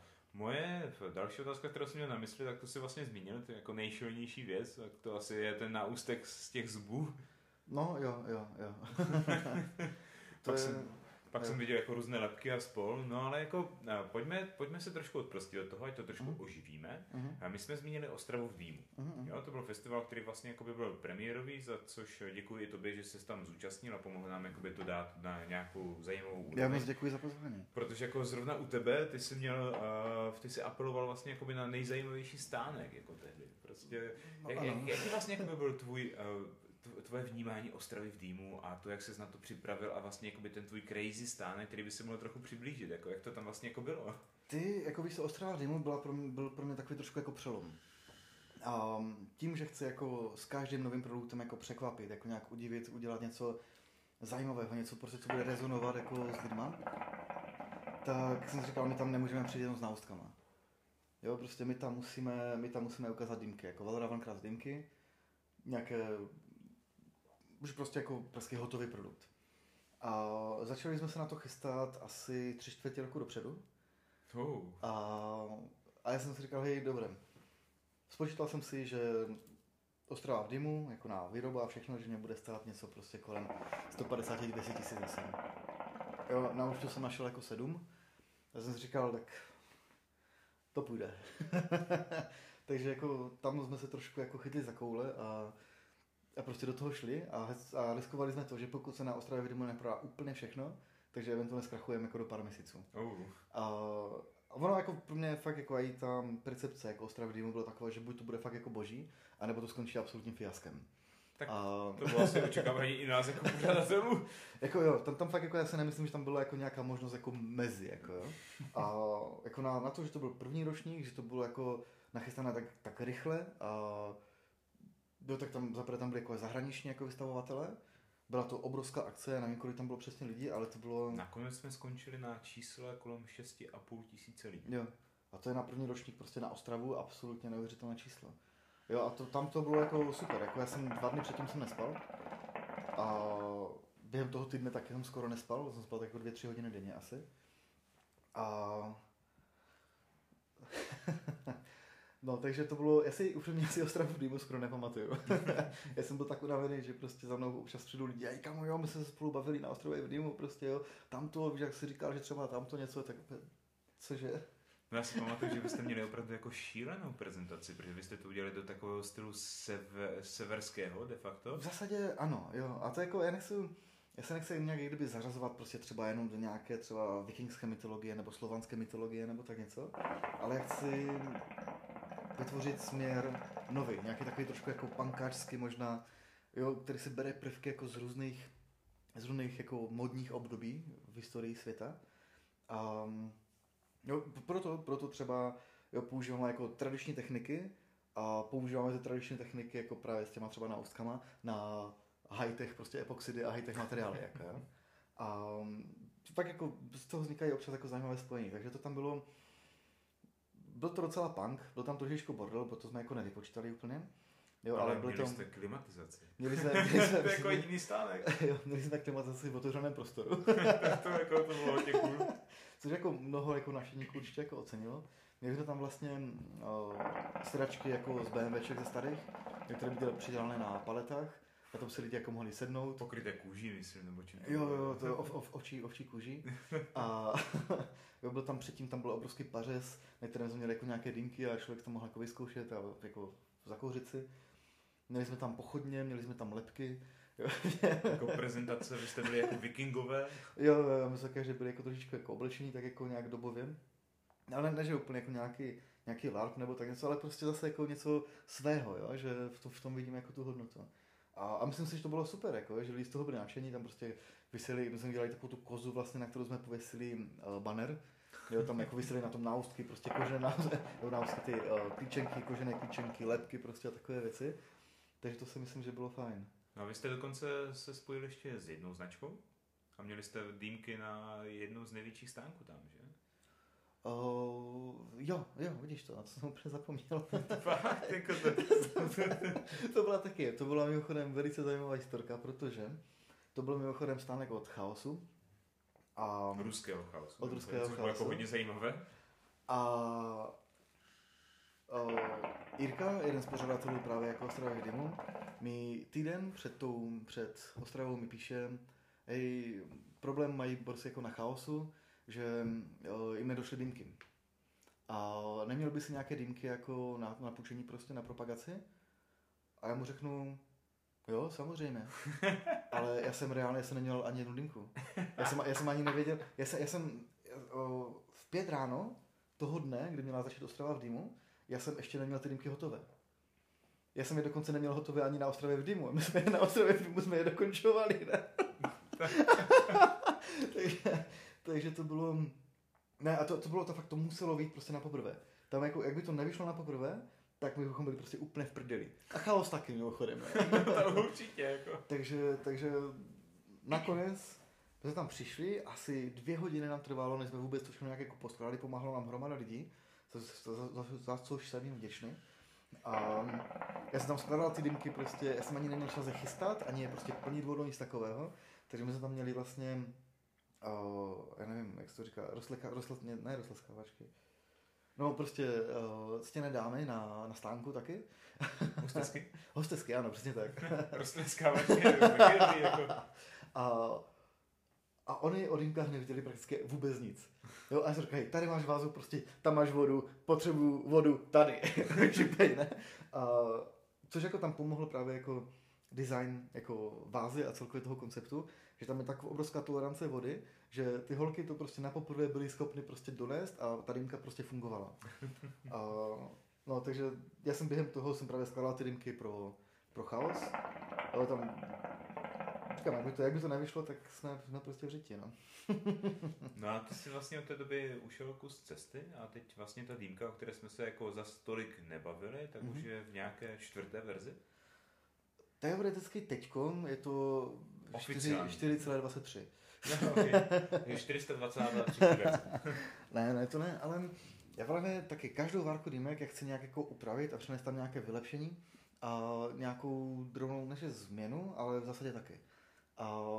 Proto od úplně těch předprodukčních verzí, které jsme dělali vlastně pro Jitku, pro Šišku v Těšíně, tak ty dýmky by pomaličku člověk jako nerozeznal od sebe. Tam jsou nějaké prostě rýmy mezi něma, ale už to jsou vlastně úplně jiné stroje. Třeba V1 to byly na... Ne, to byly V2 vlastně. Nebo já nevím, jak to nevyznám ani sám, jako jo. Ale na Ostravě tam byl jako nějaký ten dýmek. Teď jsme do jisté míry zopakovali potom další várce, ale tam třeba přibylo to, že už tam jako změnili vnitřnosti, jak jsme to dělali. A třeba přibyl jako ohyvaný tásek, který předtím to měli rovný. Potom se to přehodilo na nerez, změnil se odfuk, prostě změnil se celý design té dýmky. Teď další ta várka prostě taky přináší nějaké drobné změny, prostě jo, drobné vylepšení a všechno. Takže s každou tu várku, že mě by nebavilo jako dělat jedno a to samou věc furt dokola.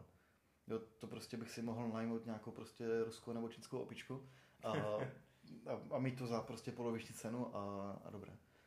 Jo, takže to chci dělat prostě tak, aby to bylo vždycky zajímavé. Takže máme dokonce jako nějaké zákazníky, kteří jako kupují každou verzi. Jo, že prostě... No a ty, pokud se nemýlím, nabízíš i takové jako upgrade sety, že se můžu... To je vlastně jakoby unikum tvojí dýmky, že vlastně jakoby ty umožňuješ těm uživatelům, že byť mají třeba nějakou prehistorickou verzi, tak kromě té úplně první, tak si vlastně můžou nakoupit ty upgradey a postupně si to upravovat. Na tímhle právě uvažuju, ale tím, že tam docházelo právě ke změnám vnitřnosti, tak nevždycky je to možné. A teď jako několik lidí se mě zeptalo, jestli by to šlo jako tahle právě upgradeovat. Já se snažím to vyřešit. A to ještě uvidíme, jak to dopadne, ale co oni můžou udělat každopádně je, že dejme tomu, se třeba koupí základní verze, protože nabízíme momentálně 2, nabízeli jsme 3. A stick vlastně. Jo, máme základní je stick a druhá je wood. To je super, objednat si od tebe stick. To jo, klasky jsou všude. A, no, takže i když máš jako úplně klidně tu prehistorickou verzi a dejme tomu začne tě nudit, prostě chceš ji nějak jako osvěžit, tak si můžeš na to dokoupit na zakázku dělané tělo. Z různých exotických dřev, prostě, které máme většinou skladem. No, takže tam tahle možnost updateu tam rozhodně je. No a co se týče vlastně jakoby tady těch dýmek, tak ty se vlastně jakoby, u těch starších můžeš nechat udělat nějaké nové tělo, a u těch nových vlastně jakoby, v čem spočívaly ty změny, které si provedl za ten čas? Právě třeba to, že jsem vylepšil docela dramatický odfuk, jo, že teď vlastně ve 4 se přezdívá jako nevytopitelná dýmka, i když v zásadě jako vytopící jde, ale velice těžko, což je mimochodem jako z toho důvodu, že kdyby to bylo úplně nevytopitelné, což se dá udělat, tak v tu chvíli při profouknutí by do stému nešel vzduch a tím pádem by se neochlazovala korunka, což by bylo na hovno třeba při kouření jako černých tabáků. Takže ono to jde vytopit, ale extrémně těžko. Člověk by musel být buď potápěč, nebo sportovec, anebo rostík CHCčka, anebo eventuálně já. Takže to byla třeba jedna změna. Teď mimochodem v poslední várce, která bude tak jako vánoční várka, tak tam bude další změna od fuku. Pocitově by to mělo být to samé, ale mělo by to být jednodušší pro nás na výrobu a tím pádem se potom budeme moci soustředit na další zajímavější změny jako na té dýmce. Já třeba mimo jiné, teď tam je třeba i širší tácek, nezmívali, což se stávalo třeba i u všech vlastně nerezových tácků se může stát, že když tam člověk položí dardu uhlíku na to, tak tácek zežloutne a tím teplem prostě. Třeba teď přidali trošičku materiálu na tácku jenom proto, aby se to jako dělalo méně nebo aby se to nestávalo. Plus v poslední teda verzi nabízíme lidem dva možnosti jako finishu ocelových částí a laicky řečeno jeden je lesklý, druhý je matný. Jo, takže okay. je to fakt taková jako hodně upravitelná dýmka vlastně pro každého. Což mimochodem, tady bych jako se chtěl zastavit u právě jakože té filozofie výroby. A jo, jak všechno prostě stárne nějakým způsobem a tak je tam jedna část na té dýmce, která je taková trošičku jako moje hříčka. A mi bylo jasné ze startu, že ne všichni to pochopí, ale Ale je to vlastně odkaz na moji filozofii, na japonskou filozofii wabi-sabi. Co to je wabi-sabi? Wabi-sabi zní jako wasabi, anebo jako sushi. Přesně tohle jsem si představil. Ale to je strašně zajímavá jako filozofie, která je mi docela blízká, která v zásadě hledá krásu v nedokonalostech, anebo třeba ve starnutí. Z wabi-sabi filozofie třeba vychází technika japonská kintsugi. Máme teď jako hodně nových slovíček, ale kintsugi to je technika keramická, která vlastně rozbitou keramiku spojuje zpátky zlatem. A legenda praví to, že myslím, že to byl nějaký japonský císař nebo šogun, nebo nevím, jak se jim tam přezdívá, a on si koupil čínskou vázu. A tu vázu měl strašně rád. Nevím, jestli byl na dýmku zrovna, ale vázu nonetheless. A ta váza se mu rozbila. On ji poslal zpátky jako do Číny, aby mu ji spravili. Nicméně to borci prostě velice ošklivě snitovali dohromady, tak jakože to bylo funkčně, ale vypadalo to prostě jak anus. A on se o toho jako strašně jako rozesmutnilo, tak jako to dal japonským nějakým jako keramikom a všechno. A mu vymyslí způsob, aby ta váza vypadala lépe, než když byla nová. A borci přišli s tím, že začali ty jednotlivé kousky keramiky prostě spojovat dohromady zlatem. To znamená, že když máš nějaký rozbitý předmět, který je vyrobený ručně prostě z keramiky, pálený všechno, glazovaný, tak ten pavouk, který by tam jako vznikl, nebo který tam jako vznikne po skládání, tak je vlastně vyplněn jakože zlatými jakože linkami a takové. A podle mě to vypadá velice zajímavé. A to je právě jako, to odkazuje na tu filozofii wabi-sabi, že i ty poškozené, prostě staré, zničené věci můžou nabít nebo nabývají na nové kráse, která je větší než ta původní. A tady tenhle ten odkaz je v jednom detailu, který nikdo skoro nikdy neuvidí, pokud tu dýmku kouří teda, a to je konkrétně kryt difuzorem. Jo, protože mimo jiné, jakože berlky teda mají nastavitelný difuzor, aby se každý mohl vybrat prostě sice jakože takový karmický potah, jako to bubla, jak prase, anebo něco jako absolutně jemného. A jsou tam vlastně 4 možnosti, jako buď to úplně zavřený, z 1/3, ze 2/3 a úplně otevřený. A ten kryt difuzoru je udělaný z mosazy. A mosaz je skvělý materiál. Mosaz se používala prostě po staletí, a dokonce jako po tisíciletí. A úžasná vlastnost toho materiálu je ta, že mosaz je za prvé antibakteriální, jo, protože z toho třeba dělají prostě různé vodní potrubí, kohoutky na pitnou vodu a podobné věci. Nebo případně i do námořnictva se dělají různé jako tam prostě háky, řetězy a tak, které jsou neustále ponořeny pod vodou, aby se na nich netvořily řasy a takové ty věci. A nicméně mosaz nevydrží moc dlouho jako nová. Jo, eventuálně tady tahle ta rýmka, co máš, nevím teda, jak jsem zapomněl, jak se jmenuje. Miktrady. Jo, tak mosaz. Když byla úplně nová, tak vypadala trošičku jinak, než vypadá teďka. Ona pomaličku tmavne a jednou za pár let bude prostě úplně hnědá. Tam je taková ta povrchová oxidace, která přesně vlastně tak chrání ten materiál. Jo. A tady tenhle ten odkaz máme právě jako v tom krytu difuzoru. Aha. Jo, že... OK. Takže ten difuzor vlastně stárne, stejně jako ta moje dýmka by stárla. To znamená zhnědne, takže ten člověk tam má aspoň nějaký punc té patiny. Protože jinak ty tvoje dýmky jsou hlavně z nerezu. Ano. Oni jsou, jo, přímo ten kryt. On začíná už měnit barvu po několika sešnech. Spousta lidí z toho byla jako dobré, spousta pár lidí z toho bylo zmatených. Jako že... reklamace? Ne, reklamace ne, ale jako byli z toho zmatených, že jako, jak to mají jako přivést do toho původního stavu, protože dneska je taková ta presunce toho, že všechno musí vypadat neustále jako nové. Aha, já myslím, že právě jako by dneska už je takové to období, že všichni řeší tu patinu a chcou mít na iPhonech nejlepší kožené kryty, které jim patinují. To jo, ale tam by byl rozdíl, kdyby jako se to s tou patinou jako už dodávalo, že? Takže jako ono by to potom pořád vypadalo jako nové, protože vlastně by to bylo nové zestařené. Jo, takže z toho byli trošičku zmatení.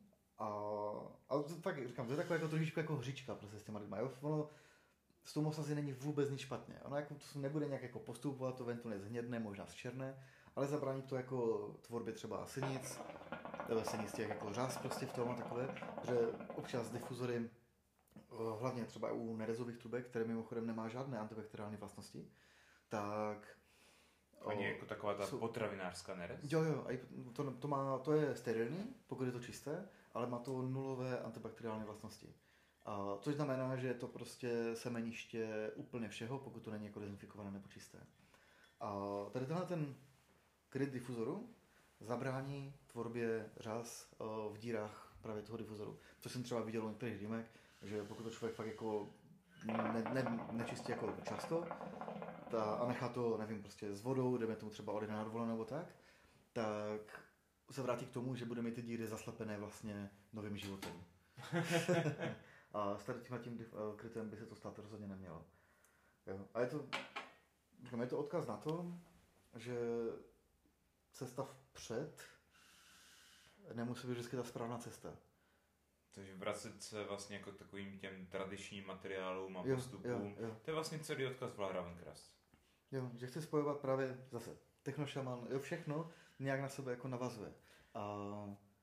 Takže spojujeme high-tech, jako nerez, prostě tam epoxidy, karbon, nevím co všechno. A k tomu je něco tradičního. OK. Pojďme se odprostit od těch technických věcí. Mm-hmm. O tom jsme debatovali už hodně. Pojďme spíš na takovou tu teorii a takové ty zábavné fakta. Jak jsi vlastně jako by přišel s názvem Valravn Crafts? To je vlastně jako, to je Havran, nebo? Jo. A což mimochodem, ty jsi jako, já jsem jeden z mála lidí, kteří to jako vyslovují správně. A hodně jako třeba Pražáků to vyslovuje jako Valravn. Hej, to je modné. Někdo to jako nemůže ani vyslovit vůbec, jak tomu, jak buď mi říká jako Havran, anebo Valravn Crafts. Což bylo mimochodem docela vtipné jednu. Bylo o víkendu a zvoní mi nějaké číslo. A já si říkám jako, co kdo chce jako o víkendu, já jsem zrovna přidával dýmky na jednu akci. A pojišťovat. Ne, to ne, ale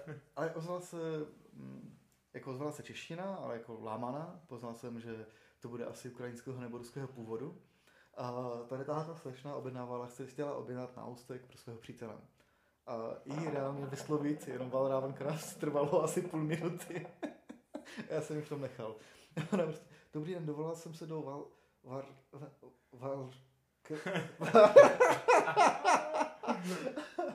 No, přišel jsem na to tak, že v první radě jsem chtěl, ať to má nějaký příběh.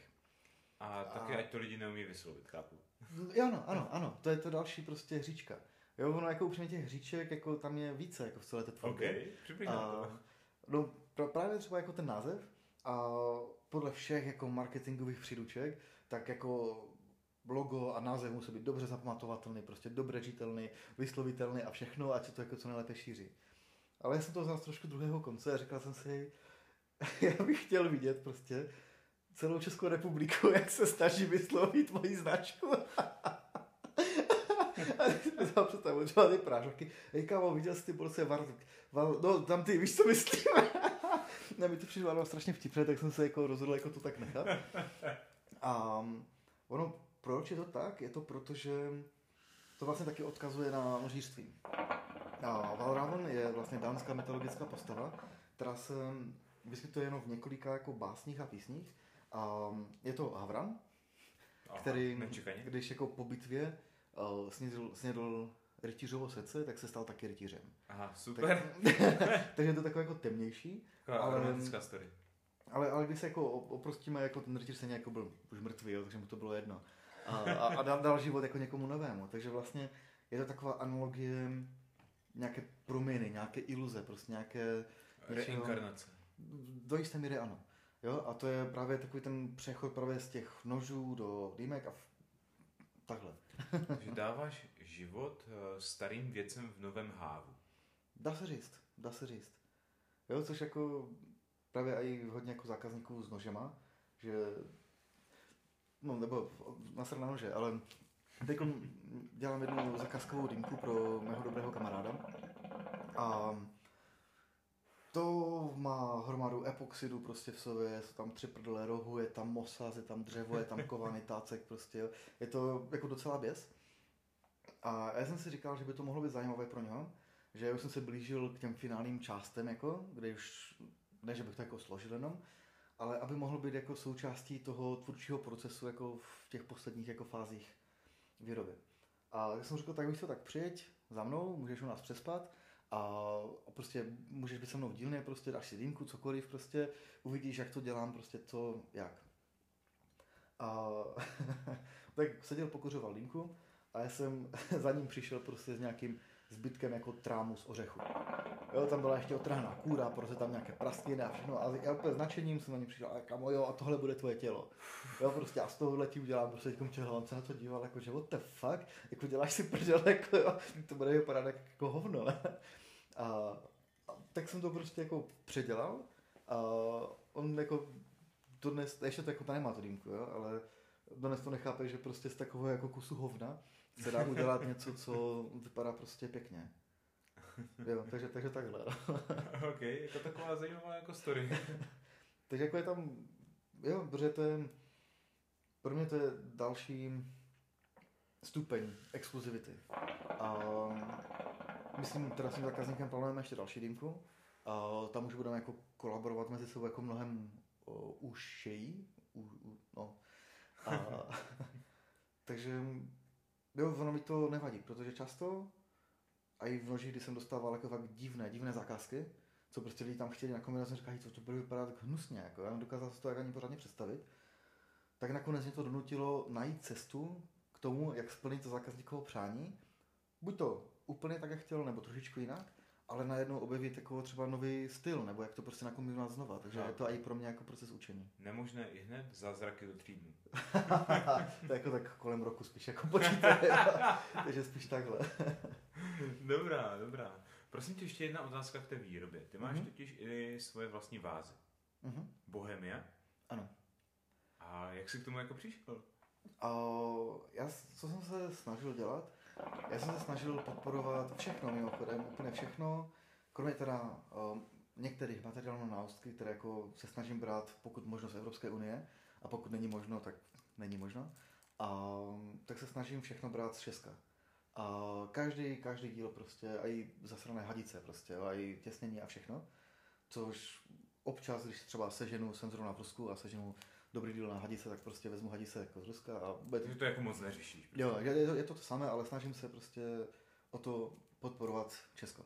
Ať už to jsou velké firmy, ať už jsou malé firmy, je mi to docela jedno. Ale jako, jak jsi vlastně jako vůbec přišel s myšlenkou, že pro tvoje dýmky budeš mít i vázy, protože většina výrobců začíná, jako co si budeme povídat, jako nejenom s tou dýmkou, že? A ty jsi vlastně začal i s tím, že máš svoji vlastní vázu, jako proč? Jo. A ono... Protože je to pohodlné. Je to pohodlné pro toho koncového zákazníka. A protože eventuálně, jo, se říká, že biznis je založený na tom, že buď to dokážeš něco udělat levněji, anebo lépe a pak to dokážeš prodat, ale já si myslím, že to není úplně tak pravda. Já si myslím, že ten, kdo dokáže najít pohodlnější způsob zprostředkování služby nebo produktu zákazníkovi, prostě je to více convenient, tak eventuálně vyhrává. Taková Apple myšlenka trošku. V zásadě ano. A jo, že oni mají všechno a ty nemáš, ty ani nechceš potom koupit něco jiného. A jo, takže ty máš prostě, koupíš si MacBook, koupíš si a všechno to funguje spolu, je to prostě boží. A takhle, dejme tomu, že jako jo, ta dýmka by mohla být jako, že o nějakou část peněz levnější, kdyby tam nebyla váza, kdyby tam nebyl náusek, kdyby tam nebyla hadice, prostě tak se prodává třeba karma, pokud to neudělá přímo ten distributor jako v setu nějakém. Ale... Proč?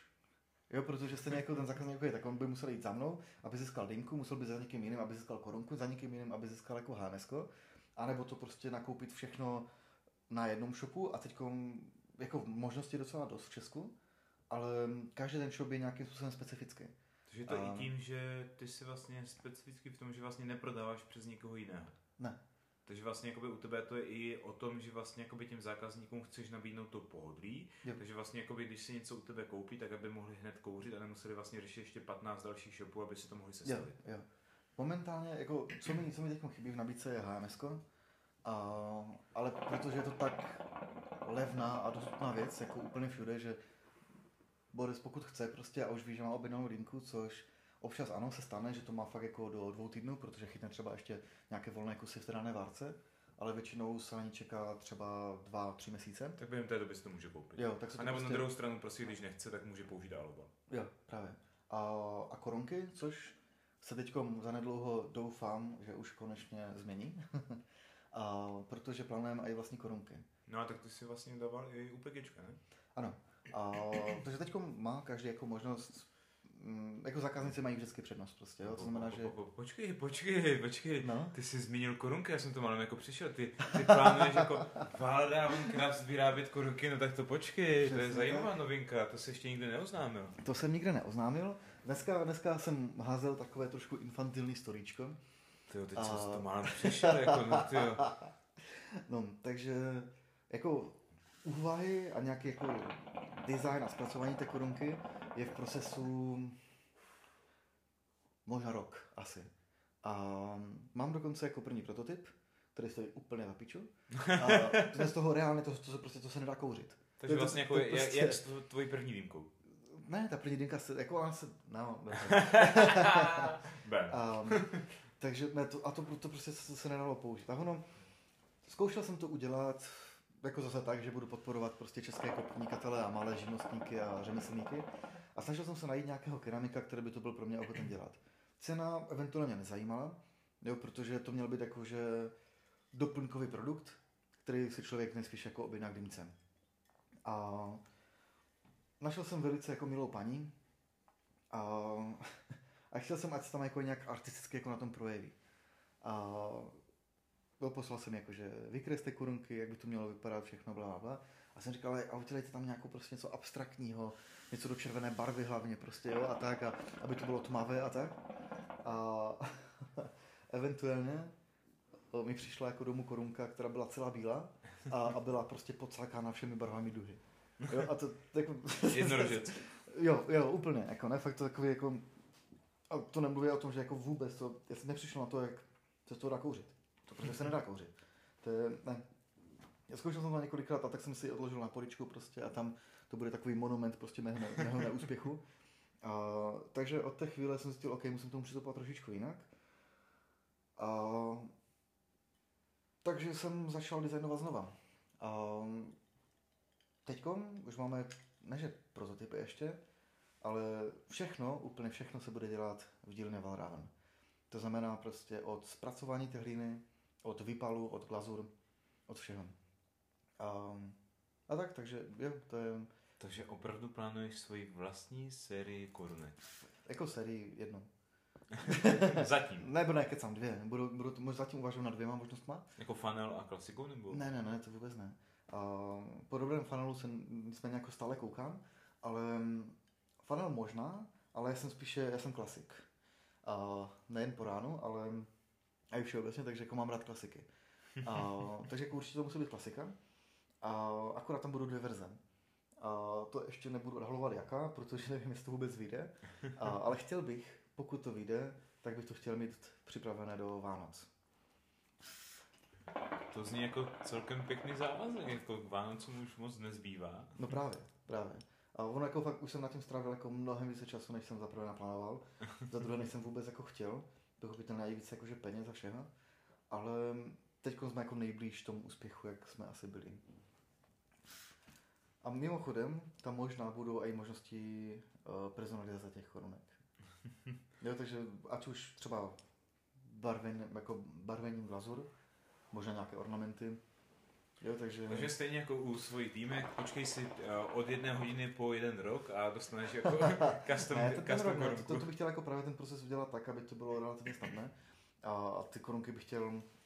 Ono se nevyplatí jako vypalovat 1 korunku, to je blbost, jo? Ale třeba pokud by o tom byl zájem, což právě já jsem uvažoval a chtěl jsem, když jsme se o tom bavili, jsem doufal, že to stihnu jako připravit třeba aspoň ten prototyp, že bychom z něho dneska mohli zakouřit. A pak ti ho dát jako takové poděkování. Tak vůbec to nevyšlo, takže jako bohužel. A nevím, co jsem chtěl říct, takže to... Jo, a pokud to bude zájem, takže pokud ten jako bych ti dal, můžeš si ji vyzkoušet a pokud se ti bude líbit nebo se ti nebude líbit, klidně o tom můžeš jako něco zrecenzovat. A uvidíme, bo já jsem sám zvědav, jako, jak se na to bude dívat někdo jiný. A já jsem sám z něj ještě nekouřil, protože ještě není vypálen. Jako na to jsem hodně natěšený, protože vlastně v Česku těchto produktů je opravdu jako šafrán, de facto pouze jediný, který aktuálně je nějak v prodeji nebo stojí za zmínku, tak je Amphora, ze které vlastně dneska kouříme. Jo, Amphora je super a Amphora pro mě byla obrovským překvapením. Jo, to prostě ta korunka vypadala jako, že totálně abstrakt. Jako, vlastně že... Ty jsi se mnou recenzoval tu první sérii, pamatuješ, jako ten tvůj slavný pád na beton. Jo, ano. A to mě fakt překvapilo jako po všech stránkách, jako, že ono zatím je to nejlepší funnel prostě, který jsem kdy viděl. V Česku. To je úplně prostě jako by to šílené, jako v Česku. Prostě. Potom vlastně jako, dá se ještě říct, že vlastně Erhukách on taky jako myslím, že dělá korunky nějaké, ale nevím, jestli to nemá nějak jako pozastavené, nebo... On to má jakoby s externí dílnou a dělá to spíš for fun, jako je to takové... A dělal tam i custom designy, které byly funkční, ale jako neplánuje dělat nějakou velkou sériovou výrobu nebo něco takového. No, ale mám pocit, že jako Lukáš to taky dělá, že on to dělá vlastně ve spolupráci s keramikem jedním. Ano. A jak už se spoluprací... To už změnil, protože bohužel ten keramikář, pokud se nepletu, nechci předjímat, ale myslím, že vlastně tam už odešel z tohoto světa. Takže bohužel vlastně ty původní produkty už nelze zakoupit. Takže on to teď dělá sám. Nedělá to úplně sám, má nějakou spolupráci s někým. Jasně. Ale design si dělá sám. No tak to je jasné, jo, okej. Protože tam, jestli si vzpomínáš, tak jsme vlastně řešili s ním ten design, což je jako super, že ten Lukáš je právě jeden z těch málo lidí, kteří dokázali naslouchat, změnit ten produkt, což vedlo k tomu, že tady teď kouříme vlastně my sami kouříme z Amphory. Aniž bychom to chtěli propagovat, tak jsme si prostě tu Amphoru nabili. Ano. Jako za mě Amphora prostě jako zvlášť funnel, ten klasika je taky extrémně dobrá, ale... Vlastnostmi v tom porcelánu je opravdu ten funnel prostě je exkluzivní. Jo. U té klasiky je to už možná trochu přepál a záleží vlastně na tom stylu toho nabití, ale tady... Ta klasika ona je taky docela jemná prostě a konzistentní a všechno, ale vždycky jsem měl tendenci šáhnout po něčem jiném. Jo, což to nezazuje nějak to korunku, prostě, že máme nějaké své preference, já jsem prostě upekečkař. A což k těm upekečkům teď je možné zakoupit k dýmce Upekáčko a všechny produkty, které mám, tak první nabízím svým zákazníkům. Jo, oni mají co mají objednané dýmky, tak se jim vždycky buď to se jim nabídne třeba jestli nechcou Upekáčko k tomu, nebo jestli nechcou nový finish, nebo něco takového. A potom, pokud se to vyprodá, tak se nenabízí nic dál. A pokud se to nevyprodá, tak se to eventuálně nabídne dál. Okay. Takže tak to. Pojďme trošku odbočit vlastně z té firemní sféry a ze značky Valravn Crafts. A jak je to vlastně s tebou a komunitou? Jak třeba dneska vnímáš komunitu v České republice? Jako takhle, dýmkařská komunita v České republice. Jaké je tvoje vnímání toho, jak to dneska funguje, jak jsi to viděl třeba na těch začátcích, jo? Jak vlastně vnímáš třeba feedback na produkty, které ty vyrábíš, anebo vůbec ten trend, jaký je teď? To je právě začátek, bez téhleté komunity by ten dýmkařský rozkvět v Česku nikdy nebyl. A za což právě že můžeme z obrovské míry vděčit tobě, že to se inicioval a snažil se a všechno tady tohle to děláš bezděčně. Jo, že jenom z čisté lásky srdce vlastně. Děkuju, ale máme tady spoustu subjektů, máme tady iSmoke, máme tady Kopáčka, společně nějakým způsobem budujeme tu komunitu. Jo, to jo, ale pro mě osobně to bylo, ty jsi byl ten hlavní předák, ten tahoun toho. Pasák. Jo. Protože fakt bylo Čechuka jo. Teď myslím, že nejvíce prominentní je Čechuka forum. Což ty se právě snažil, myslím, že docela chytře, i oddělit CHCčka a všeho, takže to je, stojí to samo o sobě . Opravdu samostatná komunita, dýmkařská, nezávislá na CHC, ale proto snažíme se spíš ty lidi spojovat, to je pravda. Jo. Protože to byla první komunita, kde jsem se přidal, tak tam jsem viděl ty největší změny. A ze startu, pokud kdyby tato komunita neexistovala, tak neexistuje ani Valravn, protože komu bych to prodával. A nicméně tam ze startu to bylo zajímavé, to bylo fakt, jak jsem nadšením, každý den jsem to projížděl posty a jak tam bylo hromada typu, ty jsi tam postoval, jo, Roman Hnedlík tam postoval což Romane kudos. Nabití na Romana. Ano, Romane kudos.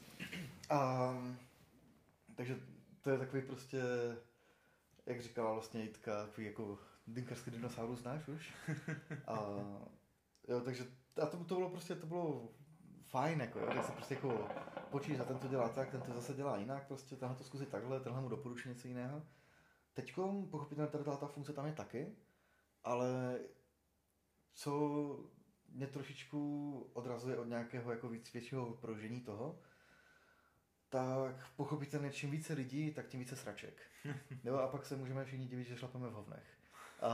Ono což jako není, jako, že to je hovno prostě teďkom, jo? Ale co tam si všímám, že je, že tam vznikla taková jako dýmkařská elita, jo, takové elitářství, že prostě já s tím mám trošičku více něco společného než ty a tím pádem ty víš úplně hovno a já jsem tady prostě šéf. Což si myslím, že může jako nové člen jako hodně demotivovat od nějaké aktivity v tom. Mm-hmm.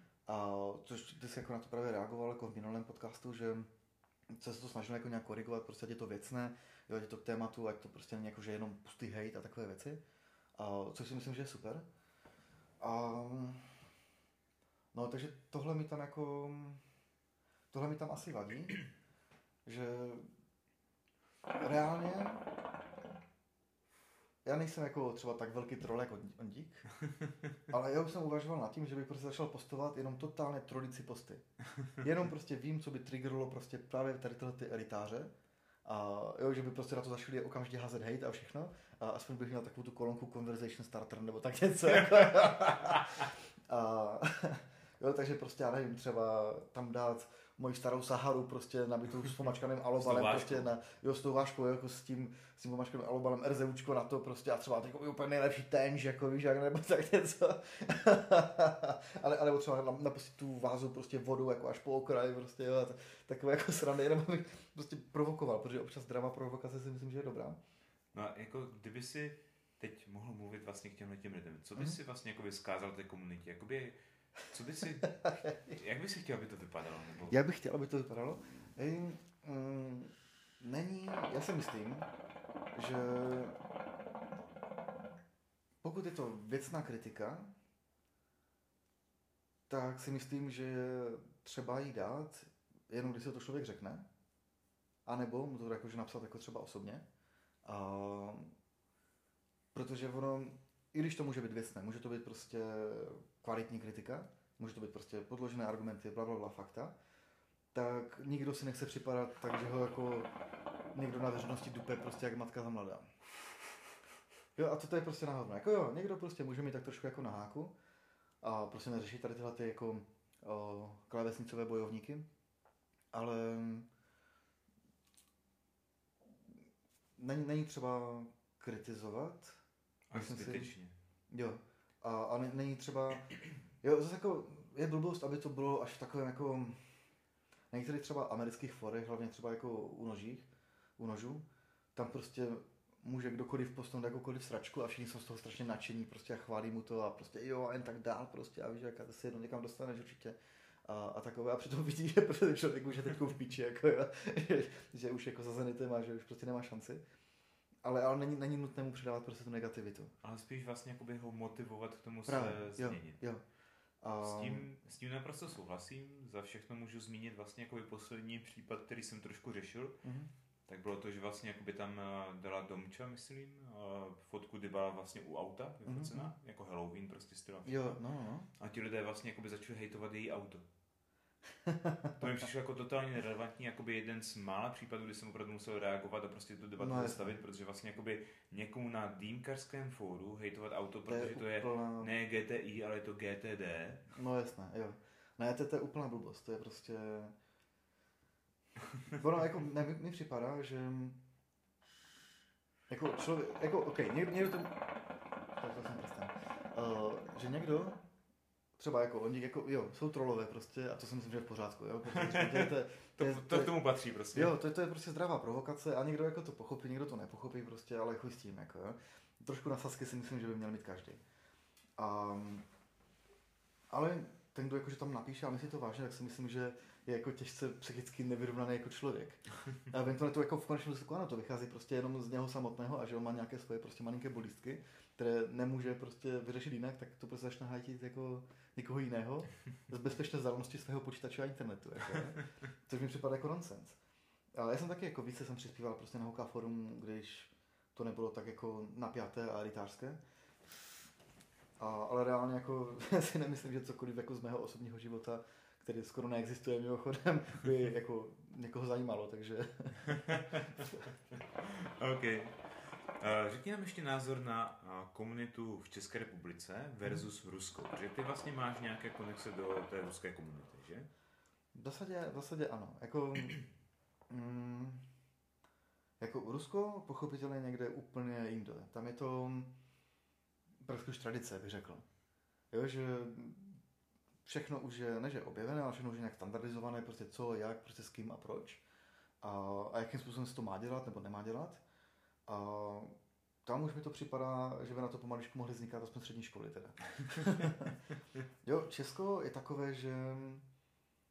Takový trošku chaos, který jako mi nevadí, jako já mám rád chaos, ale že každý má nějakou tu svoji pravdu, každý se nějak řeší podle sebe, což je absolutně v pořádku, jo, to je, na to není špatně. A jo, ten to nabíjí takhle, ten to nabíjí jinak, tomu to vyhovuje, tomu to nevyhovuje a to si myslím, že je super, takže upřímně asi bych jako preferoval spíš jako tu českou komunitu, je to takové jako domáštější zaprvé, jako menší nějak, jako ti lidi se mezi sebou jako nějak jako znají. A v Rusku jako s tím jako obrovským kolosem, to nevím, to je takové jako až neosobní, bych řekl. Jo, že právě teď se jako zmíním Romču prostě a vím, o koho se jedná prostě, jo, napíše tam prodavač suchých okurek a vím, o koho se jedná. Jo, řekne se Roman, každý ví, o koho se jedná. Jo, takže je to, říkám, je to takové prostě více jako rodinné. A jako třeba to jsme řešili z Jitu, že vlastně toho Romana nás potěšilo to, že a teď on vlastně na základě těch feedbacků z toho fora si vlastně vyzkoušel všechny ty další korunky, koupil si to vybavení, ale ve finále prostě řekl, dívej se, jako vy mě, prostě vyhovuje jedna té vitry, prostě já si do toho nabíjím Tangiers, díky za to, že jste mi pomohli najít Tangiers, protože mě chutná Tangiers, ale mě nejvíc chutná v té vitry. A teď vlastně jakoby vzpomínám na jeden z posledních postů, který tam od Romana byl, kdy vlastně tam dával, jak se nabíjí Tangiers, orange sodu, Cayman do vitry. Začnu ho tam hejtovat právě, protože samozřejmě jako, co si budeme povídat, prostě vitrie jako tady v tomhletom spojení není úplně asi to nejlepší, jako minimálně... No, je to řekněme jiné. Je to jiné? Je to jiné. Ale právě se mi líbilo, že jakoby spousta lidí, ať už známých či neznámých, se tam postavila toto Romana a řekli prostě, hej, tak lidi, jako neřešte to, prostě jakoby ten člověk to vyzkoušel. Přesně tak. A to je právě obrovské prostě jako... našel si svůj způsob a ten mu vyhovuje. A prostě nabíjí si ten Tangier, což je jakoby... Pardon. Což je vlastně to, co jsme my jako komunita naučili, je to super, ale prostě nabíjí to do vitry, protože mu to prostě vyhovuje. Jo, a to je zase jako ten protipol toho, jo? Že prostě máš vždycky jako nějaké kontrasty, že najednou začínají jako vystupovat takové jako Janové Husové prostě a Palochové vloženě asi ne, ale takové jako, že bojovníci prostě za svobodu, což je super, protože jako eventuálně ta komunita bude jako samosprávná, jako, jo? Že budeš mít jako ty protipoly vždycky.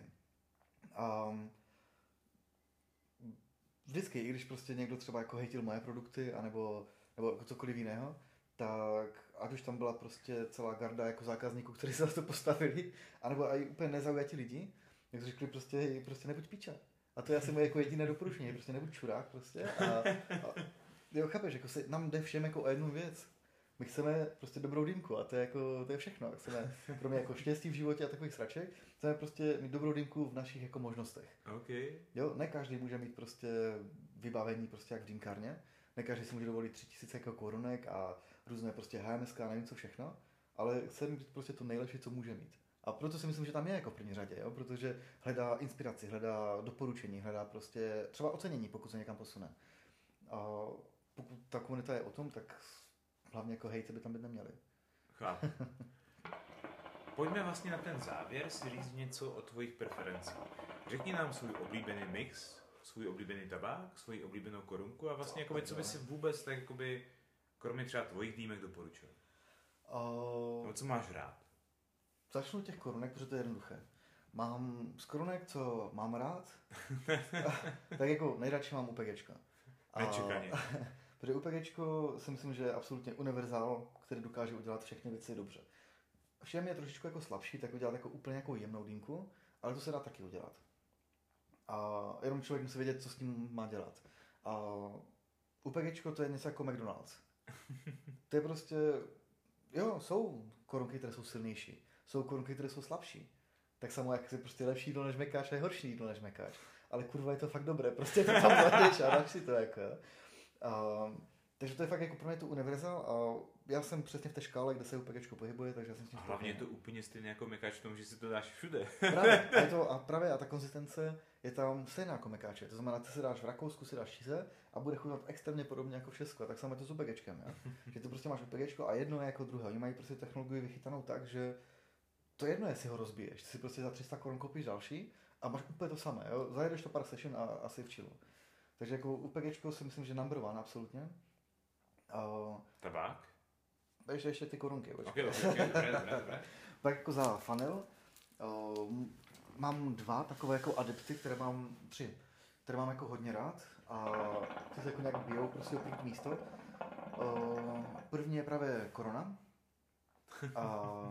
Od Amphory, ano. Ne korona jako to, že si tady přidáme korunu, ale... To bychom neměli, doufám.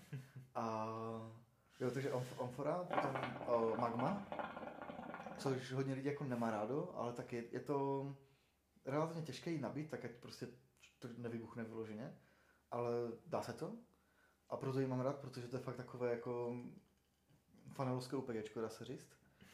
A pak mám extrémně mám rád a to jako bych doporučil všem, pokud budou mít možnost to jako sehnat, zvlášť v kombinaci teda s HMS-kem Zeppelin, které je všechno brutálně drahé, ale pokud někdy přijde nějaká sleva nebo tak něco, tak bych to doporučil, tak je oblako Mono. A Mono je... Je z porcelánu, ale já nechápu, jak dokáže být session prostě tak jako konzistentní. Ona není dlouhá, to není jako, že nějak jako hluboká korunka, ale prostě hodinou 15, to je hlavně s tím Zeppelinem, to prostě naběhne během 2 minut a jede to prostě hodinu a posledních 15 minut to prostě trošičku zaslábne a pak je konec. Jo, ale tu hodinu je člověk konzistentně prostě dostává to samé. Takže jo, oblíbený tabák. Za mě asi Sarma. A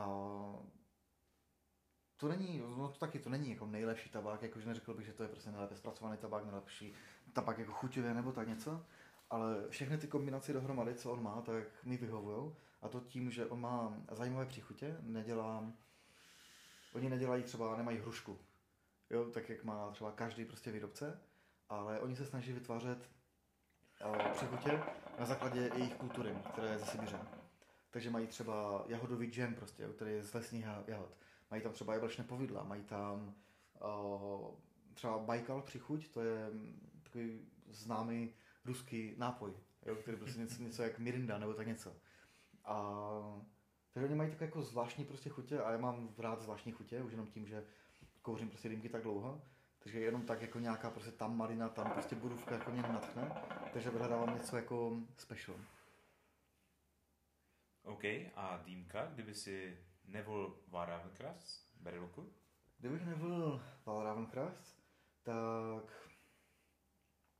Což bude jako možná extrémně teď kontroverzní, ale mám dvě dýmky, které nejsou jako nějak komoditně jako moc proslavené. Dobře, člověk by čekal tam prostě jeho Unionka nebo tak něco. Ale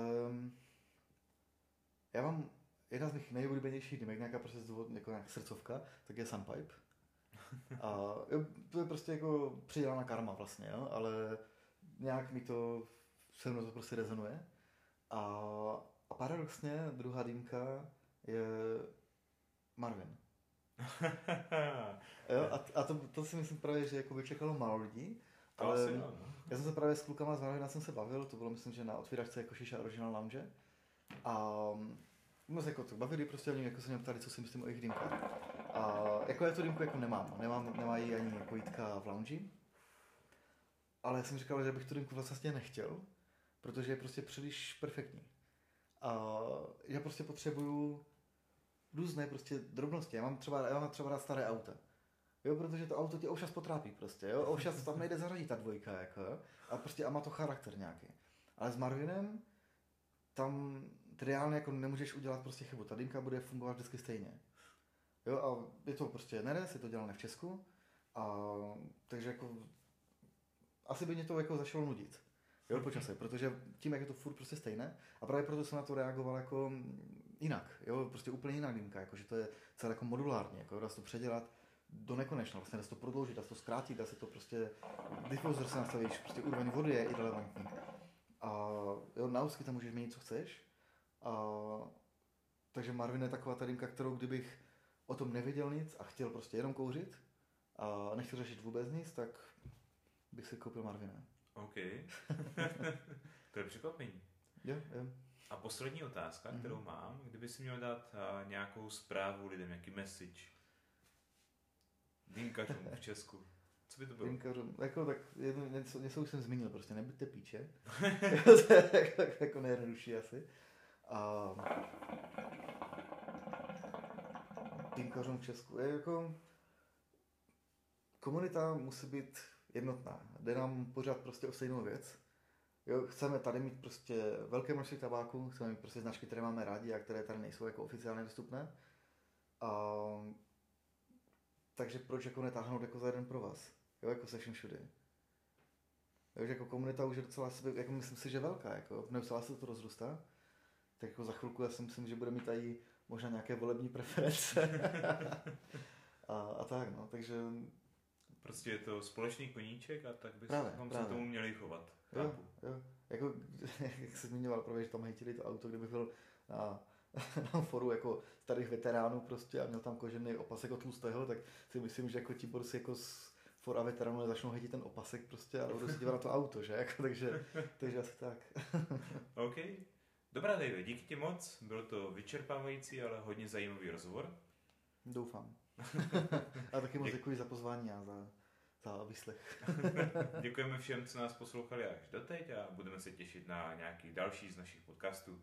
Tak jo, díky ti, Dave, ahoj. Mějte se.